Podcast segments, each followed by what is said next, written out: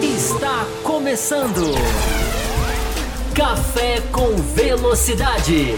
Com Fábio Campos, Matheus Pucci, Thiago Raposo e Will Bueno.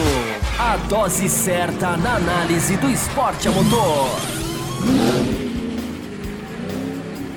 E para você que nos acompanha no cafévelocidade.com.br, sim, porque os programas de quinta-feira vão também para o podcast, ou para você que nos assiste no youtube.com/barra Café estamos começando uma edição de quinta-feira, como foi prometido. Segunda-feira, se tivéssemos um super chat, teríamos programas na quinta-feira e cá estamos nós, eu, Fábio Campos, o Will Bueno. Aquele quarto elemento não apareceu hoje também, mas enfim, em algum momento ele aparecerá ah, ao longo né, de 2021, se ainda der tempo, né? Temos poucos programas ainda.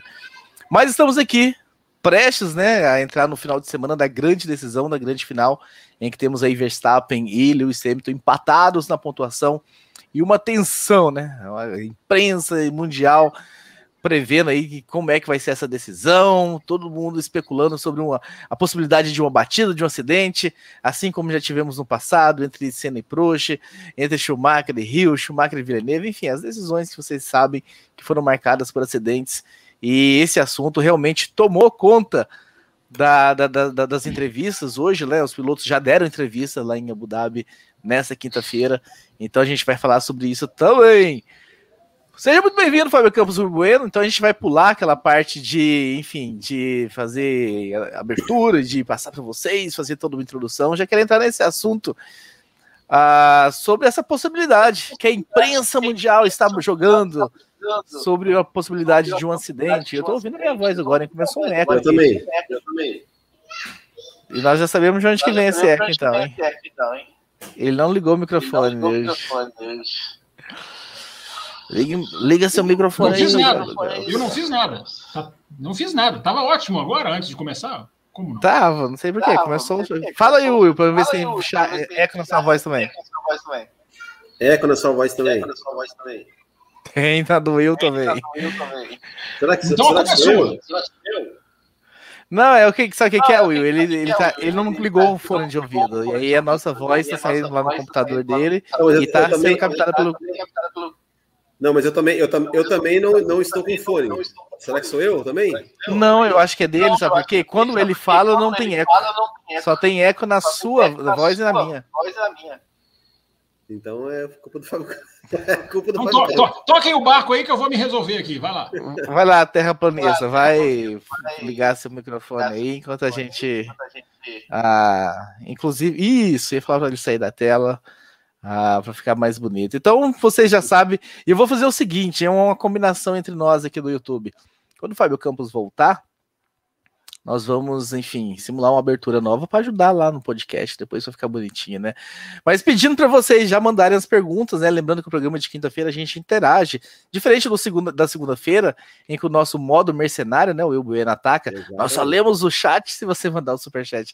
Na quinta-feira, não, nós somos os proletariados. Mas, na- na- mas isso não quer dizer que a pessoa não pode mandar o superchat na quinta também, né? Oh, na- se mandar na quinta-feira aí é certeza de ser lido, porque é a quantidade, enfim, de, de e-mails que aparece que, que brota na tela, pode ser que o seu seja perdido. Seja muito bem-vindo, Wilber. Eu sei que hoje, enfim, estamos ainda prestes à decisão. O senhor já fez vídeos lá pro, pro, pro Botequim. Como é que você tá vendo essa decisão aí? Como tá o clima para essa decisão? Grupos estão ensandecidos e discussões o tempo todo. Os torcedores, né? E é muito legal ver os torcedores nesse momento. A gente não cobra, eu pelo menos não cobro muito sanidade de torcedor. A gente cobra mais sanidade de, enfim, de, de jornalistas, de pessoas que estão aí se propondo a analisar a coisa. Agora, o torcedor tem que torcer mesmo, tem que provocar, faz, faz, faz parte do jogo. Como é que você tá vendo essa movimentação nesses, nesses três, quatro dias depois da Arábia e pré-Abu Dhabi? Saudações, Thiago Raposo, Fábio Campos, que logo volta aí, todos os ouvintes e espectadores do Café com Velocidade. Olha, Raposo, por incrível que pareça, cara, os grupos estão bem de boa. O problema são os jornalistas do Twitter. Esse que, esses que parece, parece que os papéis se trocaram, né? Foram trocados, né? É, os, os- quem, quem deveria ali opinar com imparcialidade, argumentar e tudo mais, tem muita paixão envolvida, né? É, agora, o que, pensando em Abu Dhabi, é, eu estou bastante ansioso, né? Bastante ansioso, bastante já é, no clima da, da decisão. É, como eu falei, né? Espero, é, como falei na segunda-feira, né? Espero que, que seja uma grande decisão, que tudo seja de, decidido na pista, né? Que tenha, que tenha é, realmente uma corrida com disputa, com ultrapassagem, com até uma ou outra ali, né? Batida de roda ali, até alguma, alguma coisa de discussão para o final, mas que no final seja tudo, tudo decidido na pista, não seja decidido com uma punição, não seja decidido com, ah, o cara chegou em primeiro, mas vai, ficou em segundo porque tomou cinco segundos, e muito menos que, que, que acabe né, o campeonato em algum, em algum acidente, em alguma batida entre os dois. É, mas, apesar, apesar disso, realmente tenho né, um pouco de, de, de preocupação que isso aconteça, porque né? As coisas estão muito intensas é, nessa temporada, uh, mas fico aqui na torcida e espero realmente que não tenha, que não tenhamos nenhum, nenhum acidente, mas que tenhamos muita briga, muita emoção, muitas reviravoltas ao longo da corrida, do tipo, olha, agora o campeão é o Hamilton, agora o campeão é o Verstappen, agora voltou para o Hamilton, agora é Verstappen, e que chegamos ali nas cinco voltas finais ali, é, sem saber quem, quem vai ser o campeão, que nada esteja decidido e que tudo se decida na pista. Exatamente. Eu tenho temor. O temor que eu tenho é o seguinte, né? Que se, que se tiver um acidente, que não se, se não for um acidente assim muito claro de quem foi o culpado, e que a gente, enfim, fique naquela discussão de nossa, estão roubando e tal. Se, se for para ter acidente, que fique muito claro quem foi o culpado para ele ser punido e o outro ser campeão. O ruim é que se for um acidente meio assim, nossa, vamos levar para pro bom senso, e cada um tem a sua opinião, não seja um acidente é. muito claro. Como de Silverstone, né? Que muita gente acha que o Hamilton foi culpado, alguns acham que o Verstappen, que outros acham que foi acidente de corrida. Então que seja um acidente muito claro, como foi o do Prost com o Senna em 89 e tal, que tá claro que o volante foi, o movimento foi feito, para que a gente não fique, enfim, Acho que eu vou pular. O pessoal do podcast merece essa abordagem inicial que a gente teve aqui. Então vamos, vamos manter, pessoal do podcast. É quinta-feira. Fábio Campos, você estava ouvindo a gente aí enquanto a gente estava discutindo ou na sua preparação você não ouviu nada? Ouvi tudo que vocês falaram. Então, por favor, já entre no assunto. Bom, vamos lá. A gente vai entrar em detalhes. Em primeiro lugar, Olá para todo mundo que está aí, olá para todo mundo que está no chat, gente saudando, a galera está energizada, né? Impressionante, Twitter, WhatsApp, é, me dizem, né? WhatsApp, porque eu não participo, mas a galera está energizada, está todo mundo envolvido. A gente chega na hora da decisão de um campeonato que, evidentemente, a gente não vai esquecer. 2022 pode ser sensacional, mas 2021 a gente não vai, não vai esquecer. Estão uh, falando aqui que o meu áudio está baixo. Aqui, ó, vocês mandaram eu trocar de microfone. Já eu melhorou, já melhorou. Começou melhorou, baixo, é. mas já melhorou. Tá, então tá. É, se tiver problema aí, me fala, porque equipamento novo, a gente está ajustando os detalhes. Eu acho, Raposo, assim, o primeiro a gente vai falar, vou entrar em Hamilton, a gente vai entrar em Verstappen, as perguntas do chat hoje vão conduzir a discussão. É, mas eu acho, a primeira coisa que eu coloco é, é que a, a, a regra de 97, o acontecimento de 97, uh, tem que estar tá ativo. Né? A, a, o, o mecanismo 97, eu acho que ele tem que ser ativado pela, pela Fórmula 1, porque eu acho que a chance de dar problema é enorme, porque eu já falei na segunda-feira, não tem mais clima para ter uma corrida limpa, eu acho. Se acontecer, eu vou me surpreender muito. Não sei o que, que vocês dois acham. Uh, e a gente tem um piloto que tem o campeonato na mão. É porque a gente está falando de um empate. Né? Um empate é bonito, mas não é um empate. Na prática, eles não estão empatados. Na prática, o Verstappen tem uma vantagem. Então, eu acho muito importante se usar. Por que, que aconteceu em 97? Schumacher jogou o carro para cima do Villeneuve. Os comissários de prova não deram prosseguimento a FIA reabriu o caso e tirou o Schumacher do campeonato. Muito bem lembrado aqui na segunda-feira, não, não, lembro quem, ah, foi o Will, não, o Matheus não estava, só pode ter sido o Will, e o Raposo ficou caladinho na segunda-feira, não sei porquê.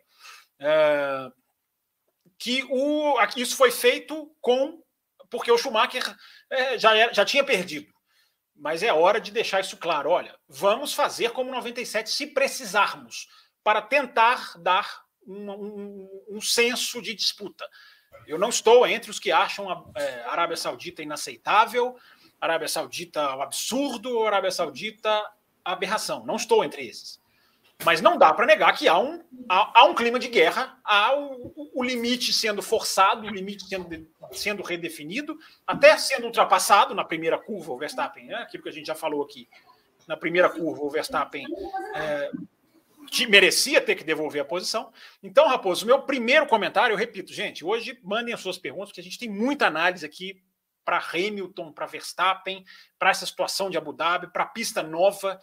É, eu tenho várias anotações aqui feitas durante a última madrugada e vou ficar no final de semana, vou virar a madrugada. E depois eu explico para vocês por quê.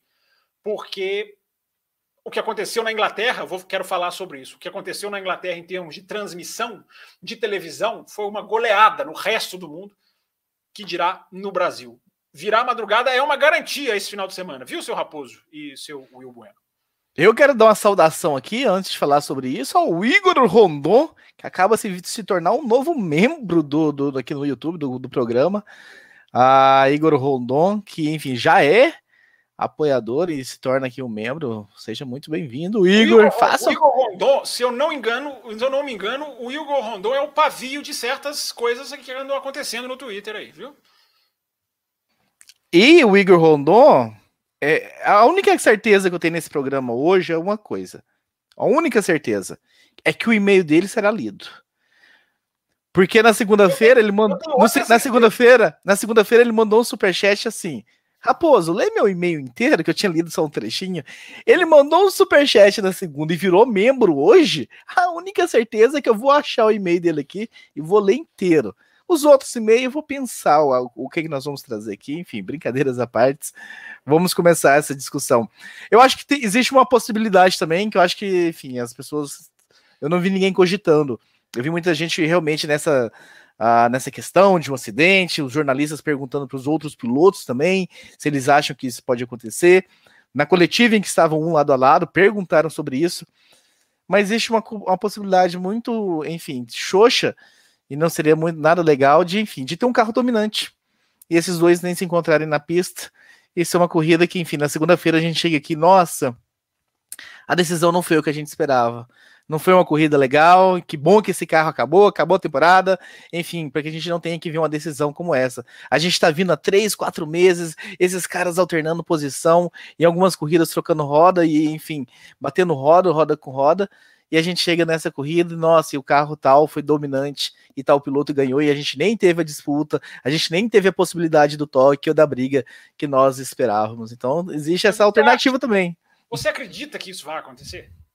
É, depois de tanto equilíbrio, os caras têm equilíbrio no México, os caras têm equilíbrio em Austin, os caras chegam na Arábia Saudita, que todo mundo dava como Mercedes, a Red Bull só não faz a pole por causa de uma batida é tanto equilíbrio que eu não consigo, é, ainda mais Abu Dhabi, que nós vamos analisar, os setores sugerem, é, sugerem equilíbrio, porque você tem um setor que vai favorecer a Mercedes, um setor que ninguém sabe, e um setor que tem tudo para favorecer a Red Bull, como foi em, em, na Arábia Saudita. Então, Raposo, eu acho que a chance da gente ter um pode acontecer, nada é impossível e a gente não sabe o futuro.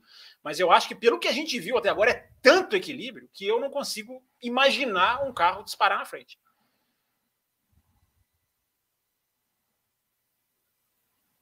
Eu acho, que deu uma, eu acho que deu uma travada na minha internet aqui. Eu escutei você picotando.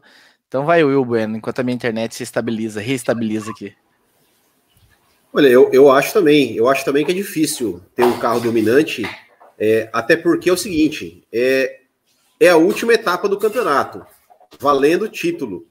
É, se por acaso algum carro né, estiver em desvantagem na corrida, é, vão tentar uma estratégia diferente, um, um, um arrisca tudo ali para tentar em algum momento é, se encontrar na pista ou de repente é, botar um, um, pneu mais macio para fazer um é, conseguir alguma coisa mais rápida ou botar um pneu mais duro para tentar. É, eu, eu, eu acho que, que que vão tentar, vão tentar fazer alguma coisa na estratégia, tentar usar os segundos pilotos, dependendo de onde eles, eles estiverem na pista, né? É claro que se tiver algum carro dominante É, com certeza eles vão marcar né, o, o, as estratégias do, do, do, outro carro, mas é a última corrida, é a última corrida, né? Vão, vão, eu, eu, acho, eu acho também difícil que tenhamos ali um, um carro super dominante que não, né, que não dê, não dê chance para o adversário.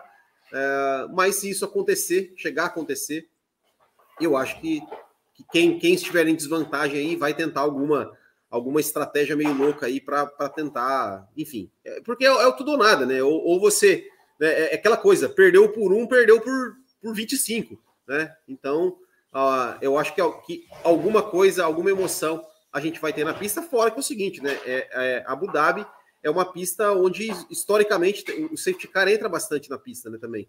Né? Então, é, tudo, tudo pode acontecer, né? É, e tem uma coisa para a gente falar também sobre isso, né? A gente já viu na Arábia Saudita a estratégia tudo ou nada, né? Duas vezes. Primeiro, na hora do safety car, a Red Bull deixa o Verstappen. Aquilo já foi uma estratégia ousada. Né? as duas Mercedes né, vão para o box, até aquela questão do Bottas ter segurado, aquilo, aquilo ali até pode ter influenciado. É... Deixar o Verstappen ali era uma estratégia muito arriscada, porque ele ia ter um pit stop para fazer e a Mercedes não ia ter mais, fosse a corrida limpa. Uh, então ele ia ter que abrir, ou ele ia ter que contar com outro safety car, mas foi uma estratégia ousada. A outra, essa foi a primeira. A segunda foi fazer o Verstappen largar com o pneu médio, colocar o pneu amarelo contra os dois brancos da Mercedes, ou do, do, do Ocon e do Hamilton, não me lembro o pneu do Ocon, acho que era o, o branco também, né, o mais duro. Para quê? Para fazer o jump, para fazer o pulo, aquilo que deu certíssimo, ele pular de terceiro e conseguir, porque tem aderência maior, a largada é melhor. A gente viu várias vezes isso no pneu vermelho contra o amarelo. Então foram duas estratégias, tudo ou nada. Né? Tudo ou nada não é no sentido de vai perder o campeonato. Tudo ou nada talvez seja até um exagero, mas duas estratégias no sentido de, cara, é preciso ganhar. Estou aqui para ganhar. E fora, e fora que é o seguinte, né, Campos? Eu acho também que tem, tem a questão assim, bom, se alguém de repente passar pelos treinos livres, classificação, muito, mas muito atrás, muito atrás em termos de desempenho, de repente bota um motor ali, troca o motor lá, bota a potência máxima, perde cinco posições e, e tenta ver o que acontece também. Por que não? É uma possibilidade, né? Porque é, por mais que, que Mercedes tenha trocado ali, né, é, recentemente o motor, é, tá com o motor já um pouco mais um pouco mais desgastado. Obviamente não vai colocar toda a potência porque, enfim, não pode arriscar. O, Red Bull também. É, então, se de repente alguém começar o final de semana, demonstrar muita força no final de semana, treinos livres, classificação, principalmente no TL, se eu não me engano, no TL2, né, que vai ser no mesmo horário de corrida. Provavelmente eles vão ali fazer, fazer a simulação de corrida. Uh, se a, a, a diferença, o desempenho for muito grande, de repente arrisca, né? Arrisca ali com, com, com trocar ali uma, o motor de combustão, alguma coisa assim, perder cinco posições, né? Fazer uma estratégia, largar de pneus macios, enfim, é, é, é, são várias possibilidades. Sabe o que eu acho? Indo na linha do seu raciocínio, eu acho assim: a gente aprendeu esse ano que as trocas de motor são nas pistas em que os caras conseguem ultrapassar né, a troca na Rússia, a troca no Brasil. A gente acha que, os, que, o critério é trocar na pista em que o carro é bom ou o outro é pior. Não, o critério é ultrapassar. Então, eu acho que isso aí, Will, vai depender de se a pista vai estar ultrapassável. Os caras vão sentir isso na sexta-feira, porque a gente não sabe, ninguém sabe. É, porque é uma nova pista, é um novo traçado, é feito para favorecer a ultrapassagem. E a gente viu na Arábia Saudita a mudança. Eu não sei se eu falei isso aqui segunda-feira. A mudança de filosofia no treino de sexta-feira. É, os caras entraram na pista, viram que a ultrapassagem seria muito mais difícil. O Gasly falou muito sobre isso. E tem aquele rádio da, da Red Bull para o Verstappen: olha, ou a gente privilegia o pneu, ajustar o pneu para o quali, ou se a gente fizer isso, nós vamos perder tempo de long run. E o Verstappen fala: não estou nem aí, vamos ajustar o pneu para o qualifying. Ou seja, a cabeça mudou durante a sexta-feira na Arábia Saudita. Porque eles perceberam que a ultrapassagem seria mais difícil e passaram a privilegiar posição de pista. Então a decisão de troca, eu acho que ninguém troca, ninguém vai perder cinco posições. Nessa hora, eu acho que eu acho que não, mas é só uma opinião minha. Agora, se os caras avaliarem que a pista está ultra ultrapassável, com perdão da redundância, é, aí a, o jogo muda. Posso responder essa mensagem aqui, Raposo, ou você quer falar antes? Não, por favor. Até porque é do bicho papão. Se a gente não responder logo, vai que ele aparece aqui à noite debaixo da minha cama. cara dele aqui tá de assustar. Fábio, é... você acha que a Red Bull, que as Red Bulls vão andar mais rápido do que a Mercedes, já que eles vão trazer um novo motor picante da Honda para Abu Dhabi? Vamos pensar no pessoal do podcast, então deixa eu ler a pergunta, né? Isso, claro. Sempre lemos aqui às quintas-feiras. Você não está muito acostumado a estar aqui na quinta-feira. Sempre lemos aqui nas quintas-feiras. É...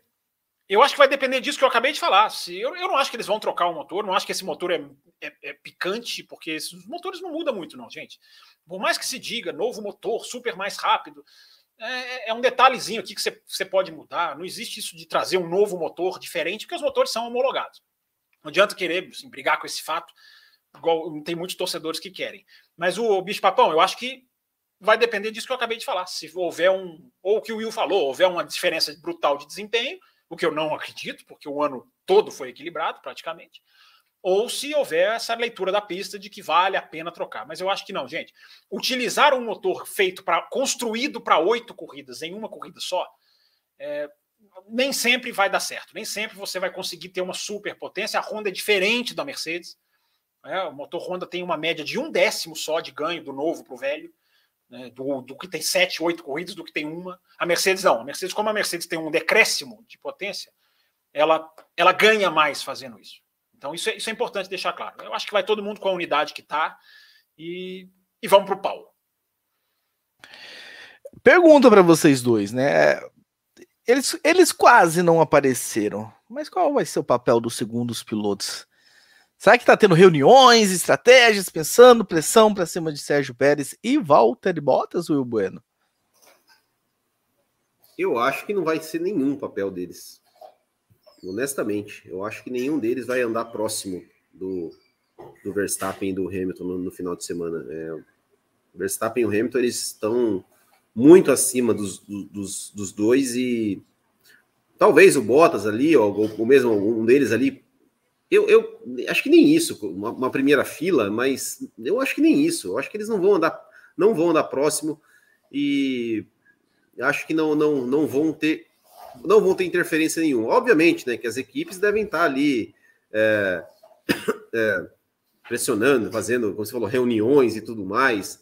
É, claro que, que, que pro, eu acho que pro, pro Verstappen é até um pouco mais cômodo, né? Porque o Pérez ainda, ainda quer garantir o emprego, né? O Bottas já tá saindo mesmo, de repente o Bottas fala: ah, quer saber? Tô, tô nem aí disso aí, vou fazer minha corrida aqui e boa.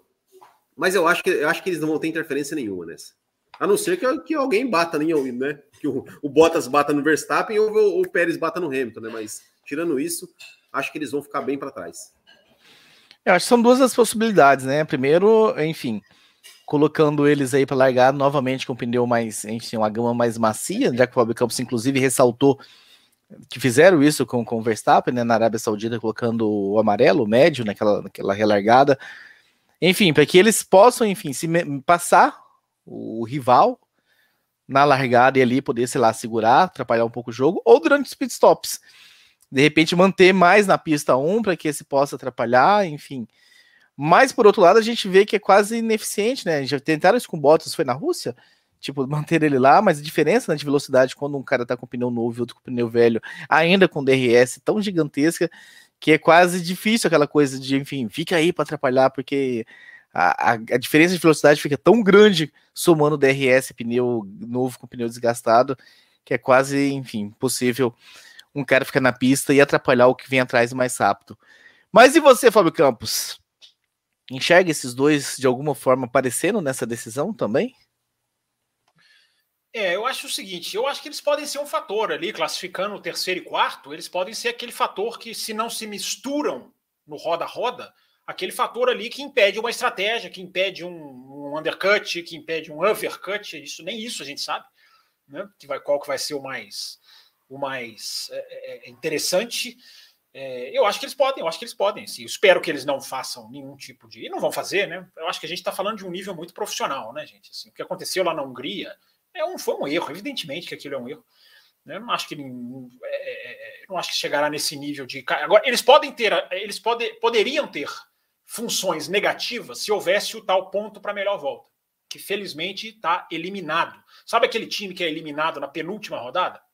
Já que vocês estavam falando de futebol aqui, é, o ponto para a melhor volta foi eliminado na penúltima rodada, felizmente, né? Porque se tivesse, aí você punha botas para dar o título para o Hamilton com uma melhor volta, ia ser muito, eu, na minha opinião, ia ser muito desagradável. Pérez faz a melhor volta, aí você ia ter várias ações. Um, um, um vai tentar fazer a melhor volta, o outro pode até gerar uma bandeira amarela para impedir, faltando duas voltas, que o outro tem, faça todos os setores. É esse tipo de jogo pode entrar em cena, poderia entrar em cena se o ponto para melhor volta tivesse lá.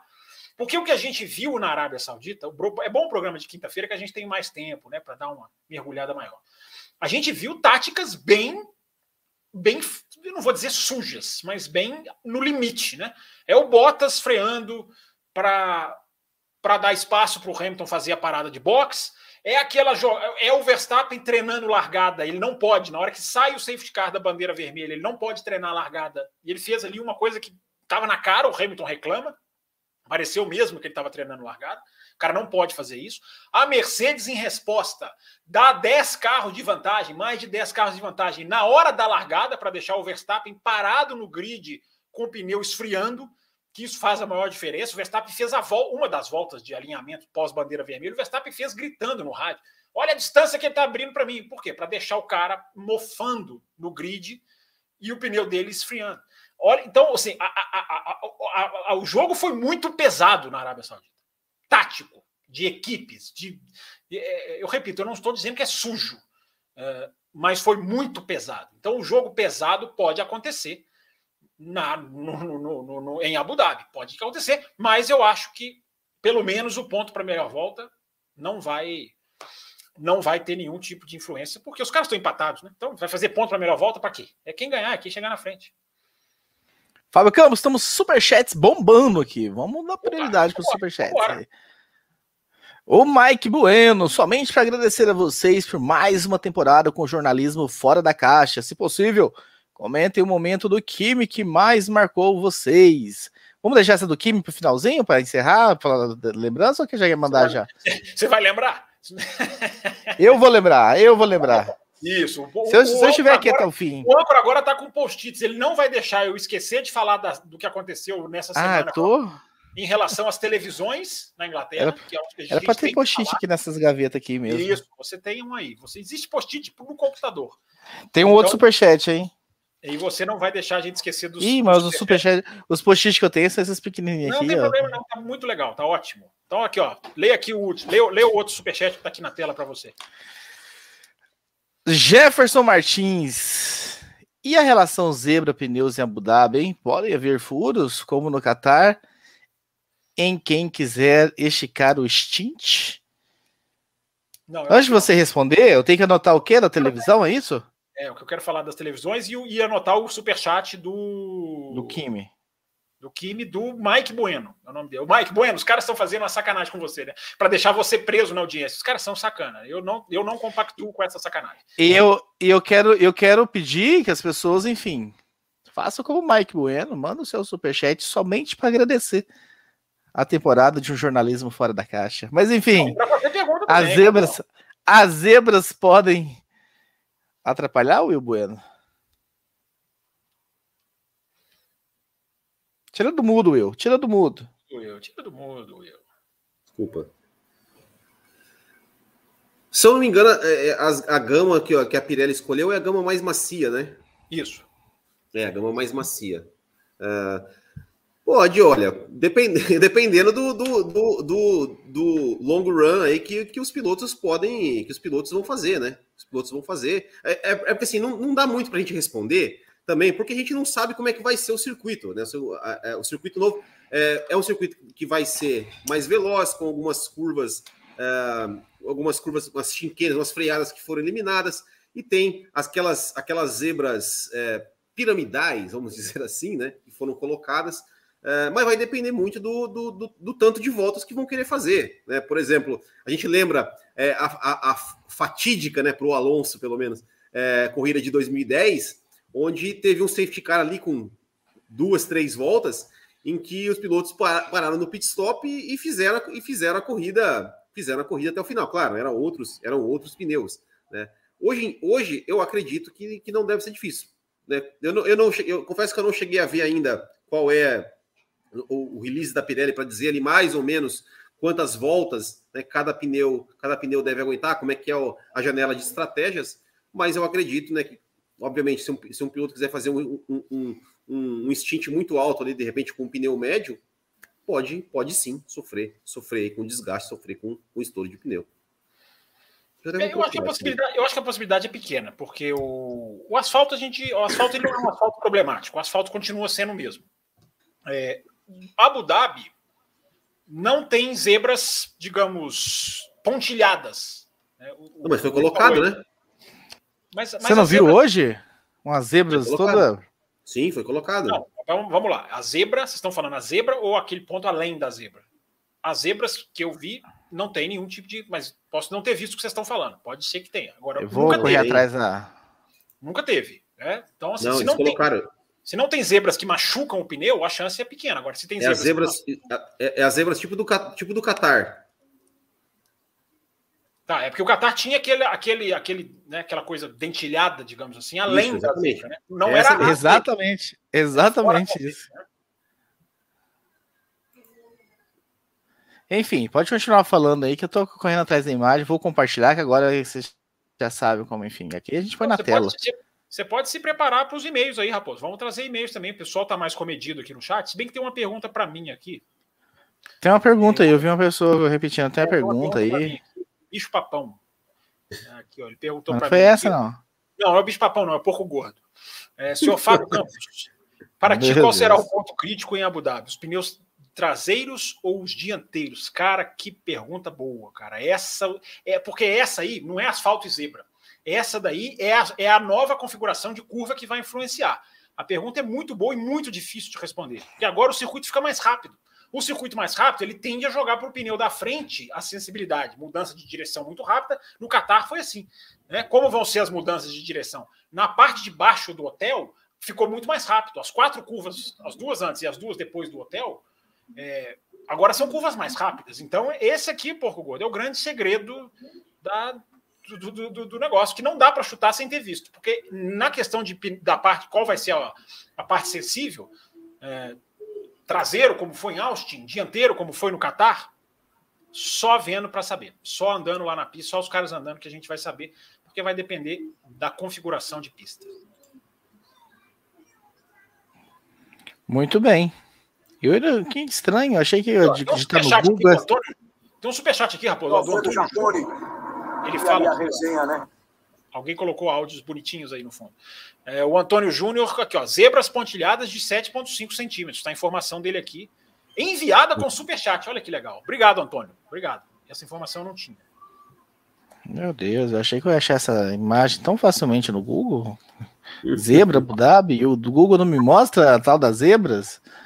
Como que é zebras em inglês, hein, Fábio Campos? Curbs. Curbs. K-E-R-B. Você quer que o que? Que a gente fique esperando aqui? Você, ó, tem mais uma pergunta. Não, aqui, continua, começa, continua aí. Faz de conta que o Raposo não tá aqui. Tem no grupo. Raposo... Graziela, Graziela manda mensagem para você aqui, ó. Tem no grupo. Aqui, ó. Essa daqui é o. É, então, mas o grupo tem mensagem demais, Grazi. Remanda lá então no grupo, para ser a primeira. Ah, é, quem sabe faz ao vivo, né? É, Exatamente. É, tem mais pergunta aqui. Vamos lá, tem mais pergunta aqui. É isso aí, galera. Vamos bombardear no chat. Raposo vai começar a trazer alguns e-mails também que ficaram para trás, mas a prioridade hoje aqui é. Achei, achei, achei. Achou? Então, peraí. Segura aí, Leandro, que o Raposo achou. Vamos lá. Não, mas até eu abrir aqui e compartilhar, pode ler, tá Leandro. Você hoje está nota zero, no cartão amarelo para você. O cartão vermelho. eu, eu hoje tenho o poder de fazer isso aqui, gente. Ó, eu tiro o cara da tela, entendeu? Então o cara não se o cara não se comportou, ele tá fora, tá? Então só para saber, tá? Tomou, tomou um amarelo, já que hoje é noite de futebol. É, então deixa eu trazer a, a pergunta aqui do Leandro Fen. Fen. É, Fábio Campos, qual piloto você considera que esteja mais compenetrado na última etapa? Que pergunta legal, cara. Que pergunta interessante. É, porque é o seguinte: o, o, o compenetrado, né, quero ouvir o Will também, o Raposo, se quiser. O compenetrado é, é difícil a gente saber, porque é o cara que está ali, no, tem, tem, que estar tá vendo o cara no dia a dia, para saber o compenetrado. Agora, existem algumas análises eu não vou dizer psicológicas, mas existem algumas análises de conjuntura que a gente pode fazer sobre Hamilton e Verstappen que estão numa situação muito diferente. É, eu acho que depois da Arábia Saudita está muito claro. Vamos, vamos, fazer uma reflexão juntos aqui.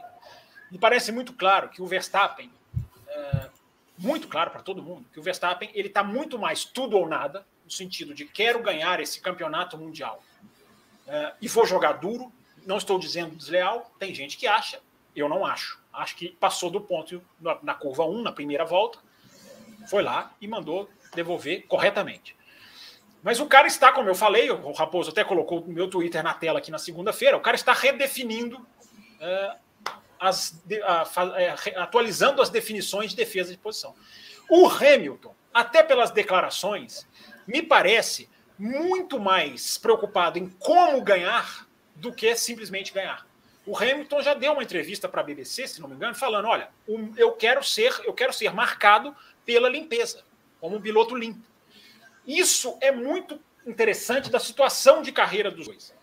Um já tem sete títulos. Quando você já tem sete títulos, o modo como você ganha é importante. Eu acho que passa a ser importante para o piloto. Eu não vou ganhar de qualquer jeito. Cara, eu tenho sete títulos.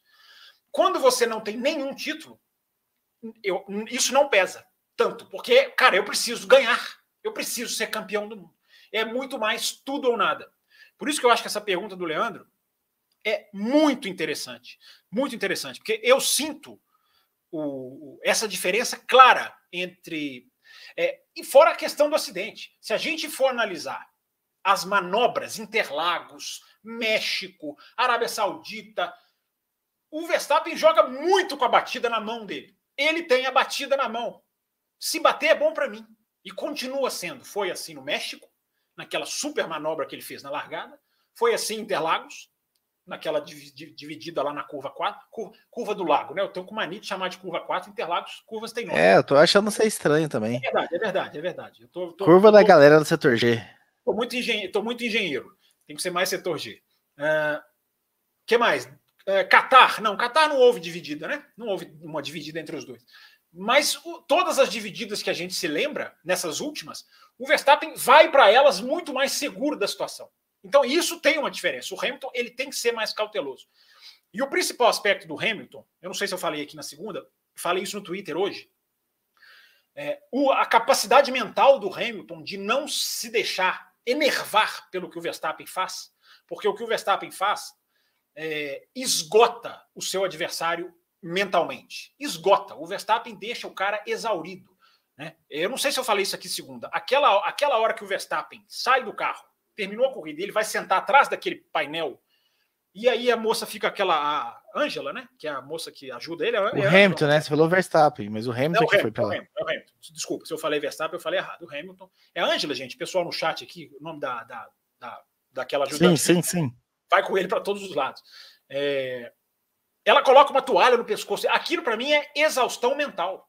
Era, tava calor, tava calor, os caras estavam cansados, mas o saldo do, do, do, raciocínio é esse. O Verstappen, ele, ele, ele, ele é, é, exaure o seu adversário mentalmente. Porque, gente, se coloca no lugar do Hamilton.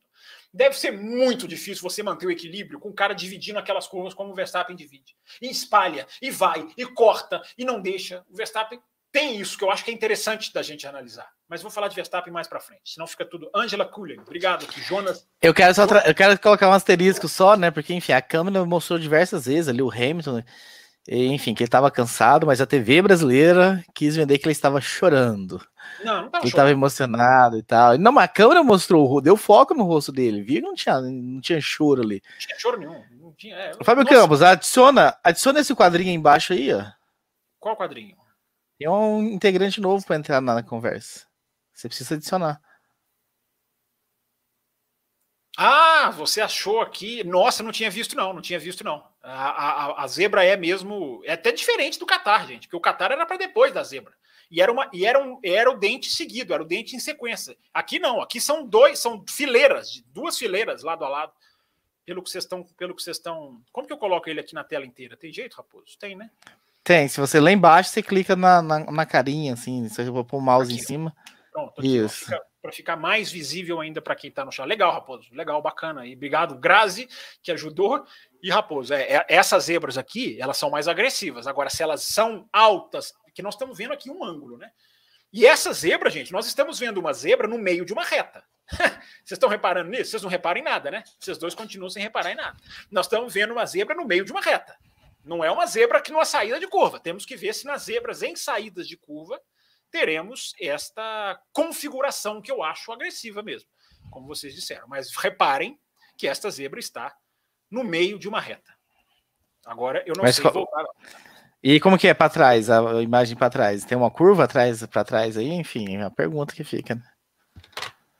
É, pois é, tem que ver se essa zebra vai ser assim num, em alguns pontos da pista ou se é tudo assim. Não, eu não acho que seja tudo assim, porque nas zebras debaixo do túnel, que são as que eu estou me lembrando aqui, é tudo lisinho. Mas enfim, vamos ver. A pergunta foi pertinente. Agora, então, só para terminar de responder aqui o nosso ouvinte, é... o, como é que é o nome dele? Me esqueci. É Leandro, né? Leandro Fen. Deixa eu trazer de novo aqui a. Deixa eu trazer de novo aqui a pergunta dele. Daqui a pouquinho eu acho aqui. É... Essa, é, há, essas, há essas diferenças psicológicas. Né? A questão da, do acidente é muito mais Verstappiana do que Hamiltonzense. Né? Se houver batida, quem tem a batida na mão é o Verstappen. Então, toda hora que a gente fala de 97, como eu falei na abertura do programa, isso tudo, infelizmente, o Verstappen não tem o que reclamar. Isso tudo é voltado para ele. Ele tem isso na mão. Ele será o responsável. Ele será o responsável. E eu tenho uma reflexão sobre isso, mas era, antes quero ouvir vocês, porque eu já me, já me estendi na resposta. Espero ter respondido aqui o Leandro. Já, já é para mim direto? Ah, vocês estão muito cheios de dedos hoje, hein? Nem, nem entra chutando.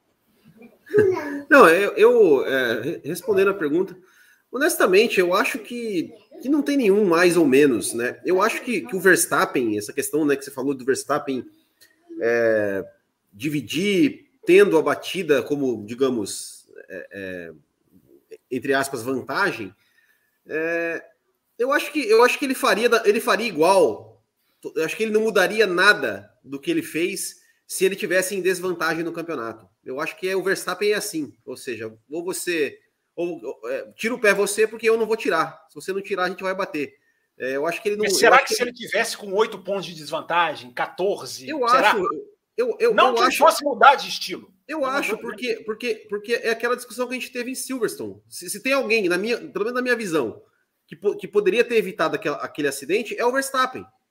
É, que, se, que, que se, aquele, se, aquele, se o Verstappen tira o pé, aceita que o Hamilton aceita a ultrapassagem ali, ele, hoje ele estaria com 18 pontos na frente, entendeu? Então, assim, eu acho que ele não. Eu acho que ele não. Que ele faria. Tu, não mudaria nada do que ele, do que ele, do que ele, do que ele fez, da, da forma com que ele fez, sendo agressivo, dividindo até o, até o máximo, freando no limite, é, se ele tivesse em, em, se ele tivesse em vantagem ou em desvantagem. Eu acho que o Verstappen é isso. Esse é o Verstappen. É, e eu acho que ele não, não, não, não mudaria, não. E, e, com relação ao Hamilton, né? Eu, o Hamilton também, assim, eu, eu, até, eu até fiz um vídeo hoje, né, falando, falando um pouco sobre isso. É, e o Hamilton, ele sabe que o Verstappen é assim. E mesmo assim, ele nunca para de tentar ele continua tentando, ele continua indo para cima, ele continua dividindo curva com o cara. Não, eles mantêm quando... o equilíbrio, né, Will? Isso é impressionante. Ele não. é muito fácil você apelar atrás do volante, ele não apela. Exato, exato. É, e, e, ele sabe que, que o. E o Verstappen também só faz isso porque ele sabe que o Hamilton também, também não apela. É, eu, eu, eu acho que, que, que esse, é, essa que é a beleza da coisa. É, é esse equilíbrio contrastante dos dois, entendeu? Né? O Hamilton, é, o, o, Hamilton hoje ele, ele, tem uma cabeça mais, mais feita, mais, mais experiente. Como você falou, ele tem sete títulos. Ele não precisa ganhar esse oitavo título. Ele não precisa. Ah, mas ele quer ganhar. Que mas ele quer ganhar. Mas ele quer ganhar. Não, precisa, cara, claro, precisa. Não, Imagina. No sentido, o precisar no sentido esportivo, né? Não é Exato, é assim. É grande. Eu tipo assim, se, se ele sair domingo como vice-campeão, ele vai continuar, não, não vai diminuir nada a, a carreira dele é, em, em, termos do que, do, que, do que ele já tem, do que ele já é, do que ele Mas já representa para a história da Fórmula 1. uma coisa chamada o ego do cara, Will. O Não, ego claro, do cara claro, vai, vai exato, Quem exato, perder exato. domingo vai machucar. Sim, sim, exato. Mas é, é, é, é, Só que mesmo, mesmo ele não precisando ganhar, ele quer ganhar. Porque ele é um competidor. Ele é um competidor, ele quer ganhar. Ô filho, ele quer. Derrubou o copo. Ele, ele quer ganhar. Quem vai, mas... quem vai ganhar? Alguém vai ganhar um puxão de orelha, pelo visto aí. É. E então, uh, eu, eu acho que os dois, eu acho que os dois chegam nessa, nessa, nessa decisão uh, em termos psicológicos, em termos, em termos assim, focados, eu acho que da mesma forma. Eu acho que da mesma forma. Eu acho que não tem um que, um, um que está mais, um, um, um que está menos. Mas o Hamilton, obviamente, veio de três vitórias seguidas, é, ele está com um pouco mais de moral. Só que nenhum dos dois pilotos esse ano venceu quatro vitórias, quatro corridas seguidas, né? Fica aí, fica aí um dado. Não, nenhum piloto teve quatro vitórias seguidas na temporada e é o que o Hamilton precisa, né, para ser campeão, ou pelo menos, né, de repente, né, se, um, se um Bottas ou um Pérez aí disparar na frente, que eu acho praticamente impossível, né, pelo menos chegar na frente do seu adversário. Você vai colocar esse cidadãozinho para falar aí? Ele nunca abre a boca com a gente fora do ar. Será que é, ele fala alguma coisa? Falar, Quer falar alguma coisa? Ele fala, fala pro Brasil. O Brasil quer te ouvir, Nicolas. Ele não, fala, ele não cara, sabe, ele não, ele não sabe falar. Ele é nenê. É nenê, né? Sabe, nenê, sabe sim. É nenê? É, né? Não fala. É, não fala, é nenê.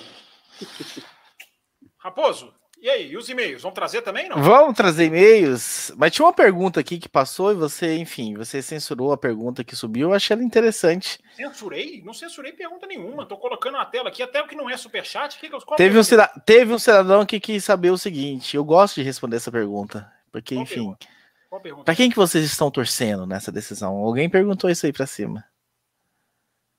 Ah, não tô achando aqui não, Raposo. Responde aí, vai, então. Não, então, assim, eu posso responder por mim, né? Eu não posso responder por vocês dois, mas enfim. As pessoas acho que é, ainda choca um pouco as pessoas de que existem pessoas que assistem isso aí, enfim, sem torcida alguma. E as pessoas chegam até a duvidar, não é possível, lá no fundinho, lá no coraçãozinho, você torce para alguém. eu respondi na segunda-feira a minha equipe do coração, dei detalhes. Não, hoje, hoje, hoje é sério, hoje é sério, não foi aquela. Não, isso era, é, é, é um brincalhão, né? É um brincalhão. É, né? conversa não mais foi fiada, aquela né? crocodilagem que você fez na segunda-feira. O rapaz me perguntou a equipe que eu torço, eu falei a equipe, não fiquei no muro, não torço para ninguém, falei. Ok. Tá no final do programa. Ok, só que não valeu. Aquela equipe não tá mais na Fórmula 1, então não vale.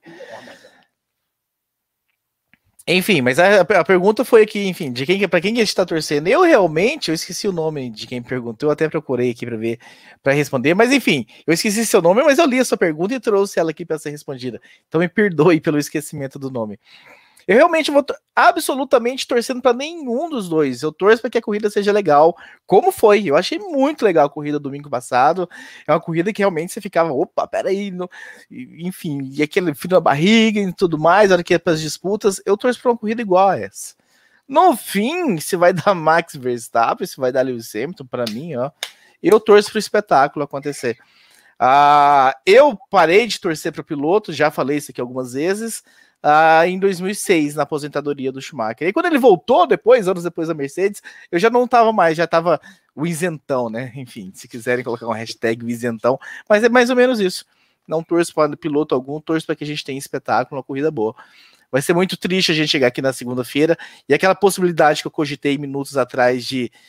Uh, de uma corrida sem graça, de acontecer um domínio de uma equipe, mesmo que o retrospecto não está mostrando esse, esse domínio de uma equipe. Se acontecer isso, vai ser muito chato. Eu só torço para isso não acontecer. Agora quem vai ser campeão indifere para mim. E aí, Will? Sou eu? Sim. Cara, de verdade, eu até até algum, algum tempo atrás, eu estava realmente torcendo para o Verstappen porque aquela coisa, né? Precisamos ter um novo campeão e tudo mais. O Hamilton já ganhou sete, sete títulos e tal. É, mas eu confesso que essa essa recuperação do Hamilton, essa, essa coisa assim, né, como o Campos falou, de ser duro de matar, né, aquela coisa, né, de quando, quando ele acho que quando, quando ele, ele acho é, venceu, é, chegou em quinto ali na sprint, né, que ele falou assim, ainda não acabou, é, me falou, puta, cara, esse cara também merece ser campeão. Esse cara também merece. Eu acho que os dois merecem, os dois merecem ser campeão. Então, assim, eu, de verdade, de verdade, eu não consigo torcer para nenhum dos dois. É, porque os dois merecem, os dois merecem, né? Eu, eu como eu falei, eu, é, é, ótimo, é, é, óbvio que vai ser muito legal a gente ter um novo campeão, ter o Verstappen como, como novo campeão para quebrar essa sequência do Hamilton. Mas se o Hamilton for campeão também vai ser legal, porque, cara, o cara vai se tornar o maior de todos e vai, e vai ter ganhado um campeonato, é, desculpa a palavra, foda pra caramba. Porque. Oh, o seu derrotou, filho tá no seu colo aí, né? Tem que pedir desculpa. Cara derrotou o Verstappen, cara. Derrotou o Verstappen, que é um, um cara que chegou com talento, coragem e que tira, e que né, não se intimidou diante do super campeão. É, então, de verdade, de verdade, não torço para ninguém, não, não tô torcendo para não vou torcer para nenhum. Qualquer um que vencer ali o campeonato, eu vou ficar feliz. Eu vou ficar feliz. É, o que eu torço é para que realmente seja, seja decidido na pista é, e que a gente tenha aí muita disputa é, na, na, na, na, última etapa e que, e que, enfim, que vença o melhor. Eu consigo também tirar pontos positivos do título de qualquer um, é mais ou menos isso. O Hamilton sendo campeão é a história sendo feita mais uma vez na minha frente. Enfim, ele já vem fazendo a história, né, com, com seus números, mas enfim, oito, nossa, oito títulos é coisa realmente inimaginável quando eu tinha lá os meus 10 anos e via os cinco títulos do, do Fangio e tudo mais. O Verstappen sendo campeão, pô, é um moleque que eu vi lá na Fórmula 3, um cara que eu acompanhei a sequência e chegou, e desde, enfim, da chegada dele lá na Toro Rosso, já mostrando ah, essa personalidade dele, enfim, e toda essa agressividade dele, eu elogiando. Eu lembro que quando o Verstappen surgiu, eu não tenho esses números de cabeça, obviamente, mas sei lá, 80% batia nele é um cara que não. Até porque tinha comentarista na TV brasileira que respaldava um pouco essa coisa de bater no Verstappen. Que é inconsequente, que não pensa, que não tem a cabeça no lugar, etc e tal. E o Café com Velocidade, desde aquela época, enfim, já estávamos aqui fazendo uma análise diferente do Verstappen. Peraí, tem muita qualidade aqui e tal, apontando os dedos para isso. Então eu vou conseguir ver pontos positivos no título dos dois. Eu só espero realmente que seja uma corrida gostosa de se ver. Enfim, porque os torcedores, para quem torce para o Hamilton e quem torce para o Verstappen, continue torcendo. Eu acho que vocês têm que torcer mesmo. Mas que seja uma corrida para que vocês, vocês dois, a, a, classe de torcedores, a classe de torcedor do Hamilton, a classe do torcedor Verstappen, que seja uma corrida que vocês sofram bastante. Que vocês passem a corrida sofrendo e com, com mordendo os dentes, comendo as unhas, porque uma hora um vai estar tá na frente, o outro vai estar tá na, na, na frente do outro. Que vocês ficam bem nervosos e que no fim uma classe comemore e a outra fique triste. Mas que seja uma corrida dessa forma. Aí eu vou ficar feliz. E agora o Fábio Campos vai, vai revelar para quem ele está torcendo, o momento que todos nós estávamos esperando. De jeito nenhum. É... Eu vou pegar o que vocês dois falaram. É difícil falar alguma coisa, vocês dois foram muito bem. É... Eu acho que é, é, histórico vai ser, de qualquer maneira. Isso é muito legal, cara. Se você chegar numa decisão em que as duas vitórias, as duas opções são históricas. Uh, é legal. Agora, eu acho, não é que eu vou torcer, mas eu acho que para a Fórmula 1 é melhor uma vitória do Verstappen. Eu acho que o impacto comercial, como renovação, como atrair novos fãs, como, enfim, como manchetes no, no, no resto do ano e no ano que vem, eu acho que para a Fórmula 1 é melhor a vitória. Não, é, não significa dizer é, que a vitória do Hamilton será ruim para a Fórmula 1, porque a vitória do Hamilton será a consagração máxima de oito títulos mundiais. E indiscutivelmente o maior campeonato dele. É, é o maior campeonato. Gente, é, eu, eu até anotei isso aqui, eu vou até achar que daqui a pouco eu acho. Eu anotei isso para falar aqui no programa. É, 2021 é o maior desafio técnico que alguém já enfrentou para ser campeão do mundo. Na, na, era moderna. Não vou falar dos anos 60, 70, não vou falar lá. Mas na era moderna. No, no, no, neste século, dá para falar fácil. Nenhum campeão do mundo, nenhum outro, de 2000 para cá, de 90 para cá, é, foi tão exigido tecnicamente e psicologicamente. Eu vou até colocar psicologicamente, por mais amplo demais que isso possa parecer porque hoje você tem redes sociais, você tem uma pressão de imprensa muito mais voraz, muito mais feroz. Eu acho que o campeão do mundo de 2021 é o campeão do mundo. Eu já falei isso aqui, né? Nós vamos ter o vice-campeão do mundo mais, é, digamos, é, aplaudível, se é que existe essa palavra, mais de se aplaudir, o vice-campeão do mundo. É, é quase falar assim, é, quem perder vai ter um perdedor, mas não vai ter um, um, ou vai ter um derrotado, na verdade, mas não vai ter um perdedor, porque nenhum dos dois será um perdedor, nem Verstappen nem Hamilton. Derrotado eles serão por aquilo que eu falei, né? Existe o ego do cara, né? existe o ego do cara e a gente não pode ficar aqui achando que o mundo é ou que a Terra, a pista é plana né? de achar que ah, o, cara, o cara que perdeu vai ser feliz, vai ficar felizão. Não vai, não vai. É, isso, isso é Fórmula 1. Gente. Os caras estão passando 20, 22 corridas. 22 corridas, os caras mostrando quanto isso vale para eles. Nós vamos chegar aqui agora no discurso e falar que não, quem perdeu tá bem. Não, vai ser para se aplaudir.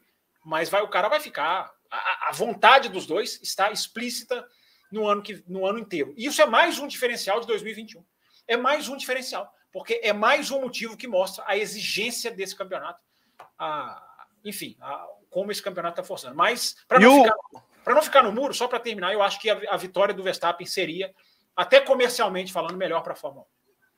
E o Will Bueno quer que quem perca vá lá dar os parabéns pro outro. Eu não quero, não. Eu quero que a guerra continue, que eles continuem mais inimigos ainda, que quando perder o outro fique mais louco com o outro, não vai dar os parabéns, e pro ano que vem eles chegarem mais ainda de cara torcida um pro outro.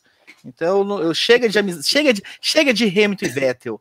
Chega de tapinha nas costas. Ah, você é meu rival, mas nós somos amiguinhos. Mas o que Precisamos que de rivalidade. Então responde seus dois aí. O que, que vocês acham que vai acontecer? Acabou a corrida, um chegou em primeiro, outro chegou em segundo, tiro, desceu do carro, abraçou a equipe.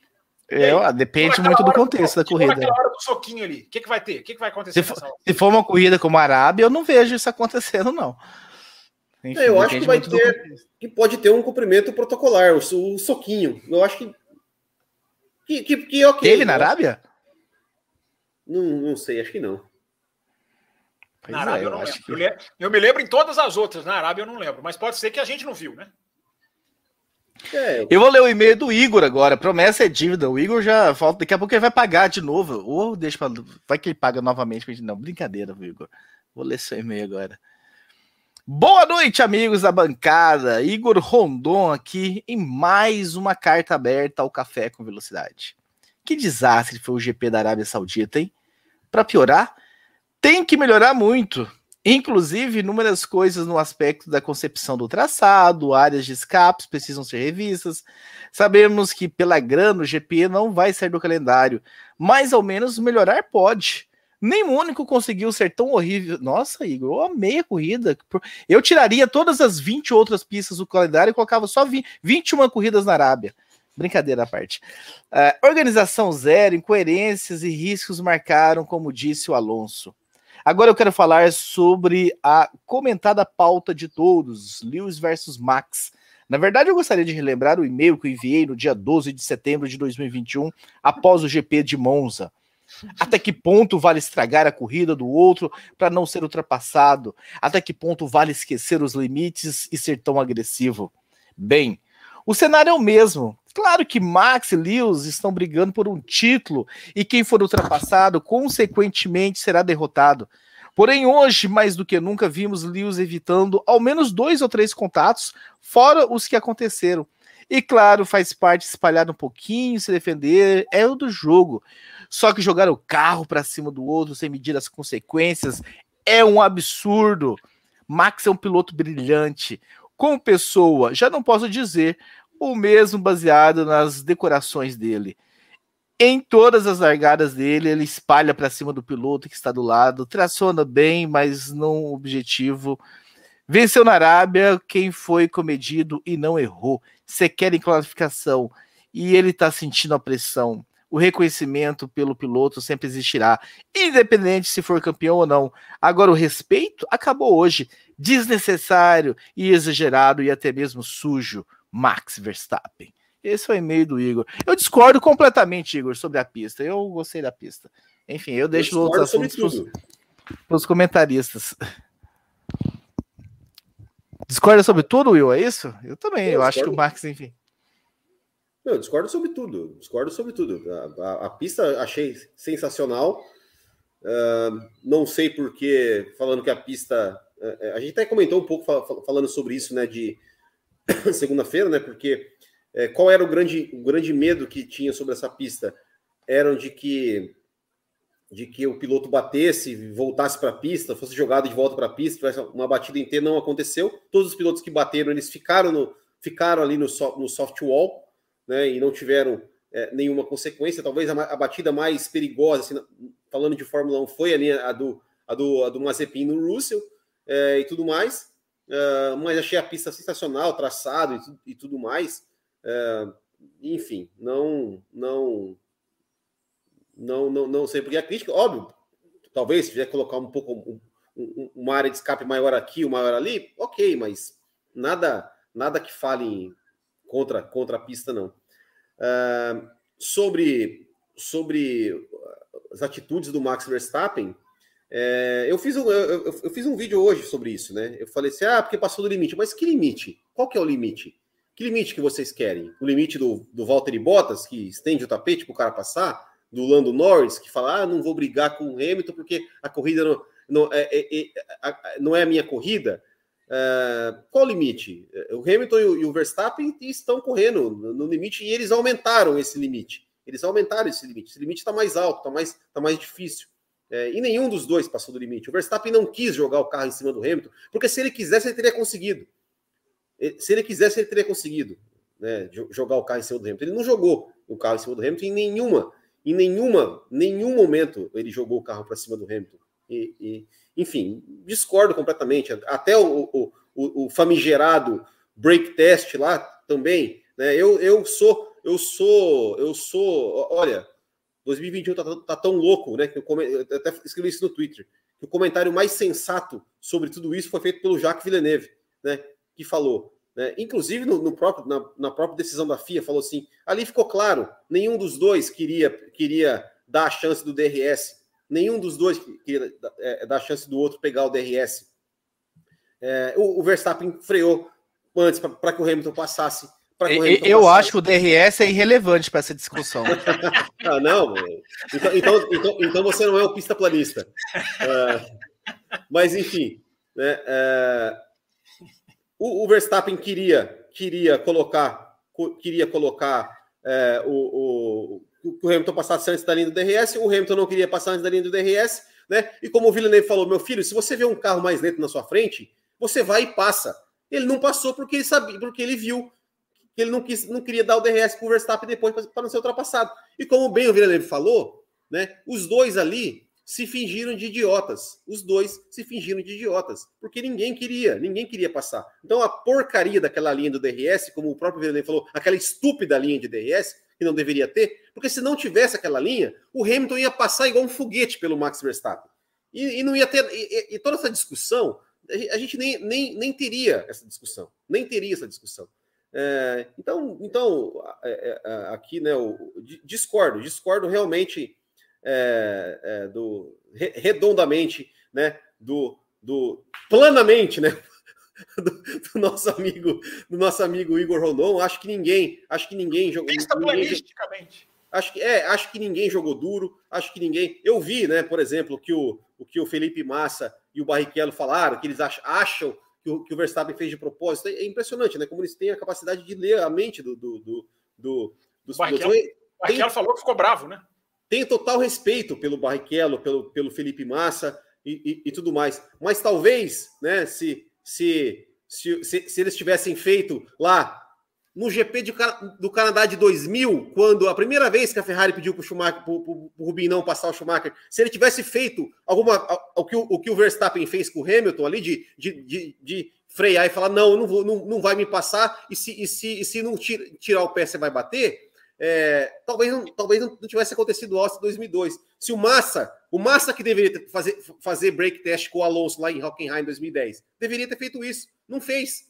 Então, então é isso com todo, todo respeito à, à, carreira que eu tenho pelos dois, mas é, e, e, também, né?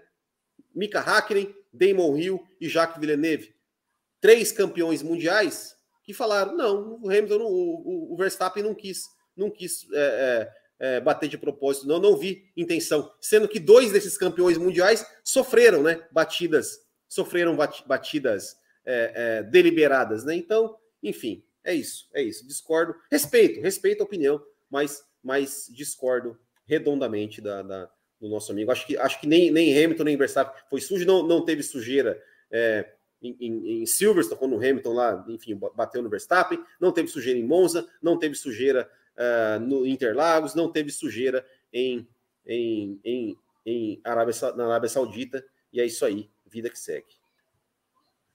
É, eu... Muito bem. Eu tenho mais e-mails aqui, Fábio Campos. Quero só arredondar dizendo o seguinte: é, é, Tá aqui o, o, Primeiro começaram a aparecer os malas do chat, né? Aqueles caras que vêm. Que bom, que bom. Não, não, deixa eles, deixa eles, os haters. Fica aí, haters. Agora, agora, sou, agora sou Verstappen. É, é isso mesmo, é só é esse mesmo. Deixa, Deixa os haters aí. Haters, eu amo vocês. Vocês estão aqui dando número pra gente. Enfim, não, o YouTube. Não tô mandando ninguém embora. Não tô mandando ninguém embora. Tô só registrando que eles chegaram. Né? Porque a gente que tá bom. fazendo análise aqui, gente. O cara tá eu estou sentindo a... eu, eu estava sentindo a falta deles. Não quer dizer que o cara tá defendendo um piloto que ele torce pelo piloto, tá, gente? É, lê o que é o café com velocidade, tá? Lê, procura a biografia do café no Twitter, no Instagram. Lê o que é o café com velocidade, em vez de ficar aí fazendo. Falando, falando besteira. É, eu só queria arredondar essa discussão dizendo o seguinte: é, eu, a, a, mensagem do Igor é, é, é, forte, é interessante, enfim, é a visão dele, respeitamos. É, agora, eu acho assim, não estou dizendo que é o caso do Igor, né, mas muita gente está estranhando o estilo do Verstappen, porque eu, eu esbarrei nisso na segunda-feira. Né, é, porque eu acho que muita gente está desacostumada ao diferente. O Verstappen, Max Verstappen, é o diferente. Ele é o diferente. É, é, é, é, o DNA dele. Ele passa do ponto às vezes, ele não passa do ponto às vezes. Uh, ele tem uma coisa que eu elogio muito em piloto desde que eu entrei aqui no Café com Velocidade, que é postura. Eu acho que postura de piloto é algo na Fórmula 1 de hoje, com pilotos pasteurizados, com pilotos bons mocinhos, com pilotos domesticados, com pilotos que cedem posição e descem do carro rindo. Eu bato palma para a postura de piloto. Já bati palma para a postura de Carlos Sainz, já bati palma para a postura de Mick Schumacher, já bati palma para a postura de Verstappen. É, porque o Verstappen tem uma postura. Então, antes que as pessoas achem que está se torcendo ou não, é, vamos tentar analisar um pouquinho, abrir um pouquinho a cabeça. Nós temos um cara hoje na Fórmula 1 que não vem de posição barato. Isso é muito legal. Se este cara está passando do ponto, pune-se o cara. Tira lá cinco segundos, manda devolver na bandeira vermelha, cede a posição. Ninguém reclamou disso. Ninguém. Os, bo os boboquinhas aqui que acham que é torcida, ninguém reclamou disso aqui na segunda-feira, no programa pós Arábia Saudita. É, então eu convido as pessoas a admirarem um diferente. Quando o admirar o diferente não significa bater palma para tudo que ele faz. Tenham, por favor, essa, esse discernimento. Admirar o diferente é uh, perceber que de tempos em tempos, de décadas em décadas, surge uma estrela, uma, uma, uma pérola. O Hamilton também é. O, o que, que era o Hamilton na Fórmula 2, na GP2? O que, era o Hamilton no primeiro ano dele de McLaren? Você fala, isso, isso é um absurdo. O Verstappen é um absurdo também. Então nós temos um ano em que nós temos dois absurdos fazendo absurdos na pista. Uh, e a direção de E absurdos falar... me fariam feliz, como diria Herbert Viana. Eu tinha que registrar isso. Não, é isso. Absurdos me fariam feliz, exatamente. Trazer mais e-mail. Tem, não, tem o um superchat do no, nosso querido aqui, TZ. Ó, aqui, ó, o Maroche falou uma coisa interessante também. É disputa de título. Gente, é, é, é, 2021, eu já falei isso aqui lá na Inglaterra. 2021, eu discordo dessa questão de que o Max deveria ter aliviado na Inglaterra. Não tinha como aliviar ali pela dinâmica da curva. A minha visão é essa. Mas na Inglaterra, a gente viu como o campeonato mundial vale para esses caras. Nós estamos acostumados a títulos mundiais dados de bandeja.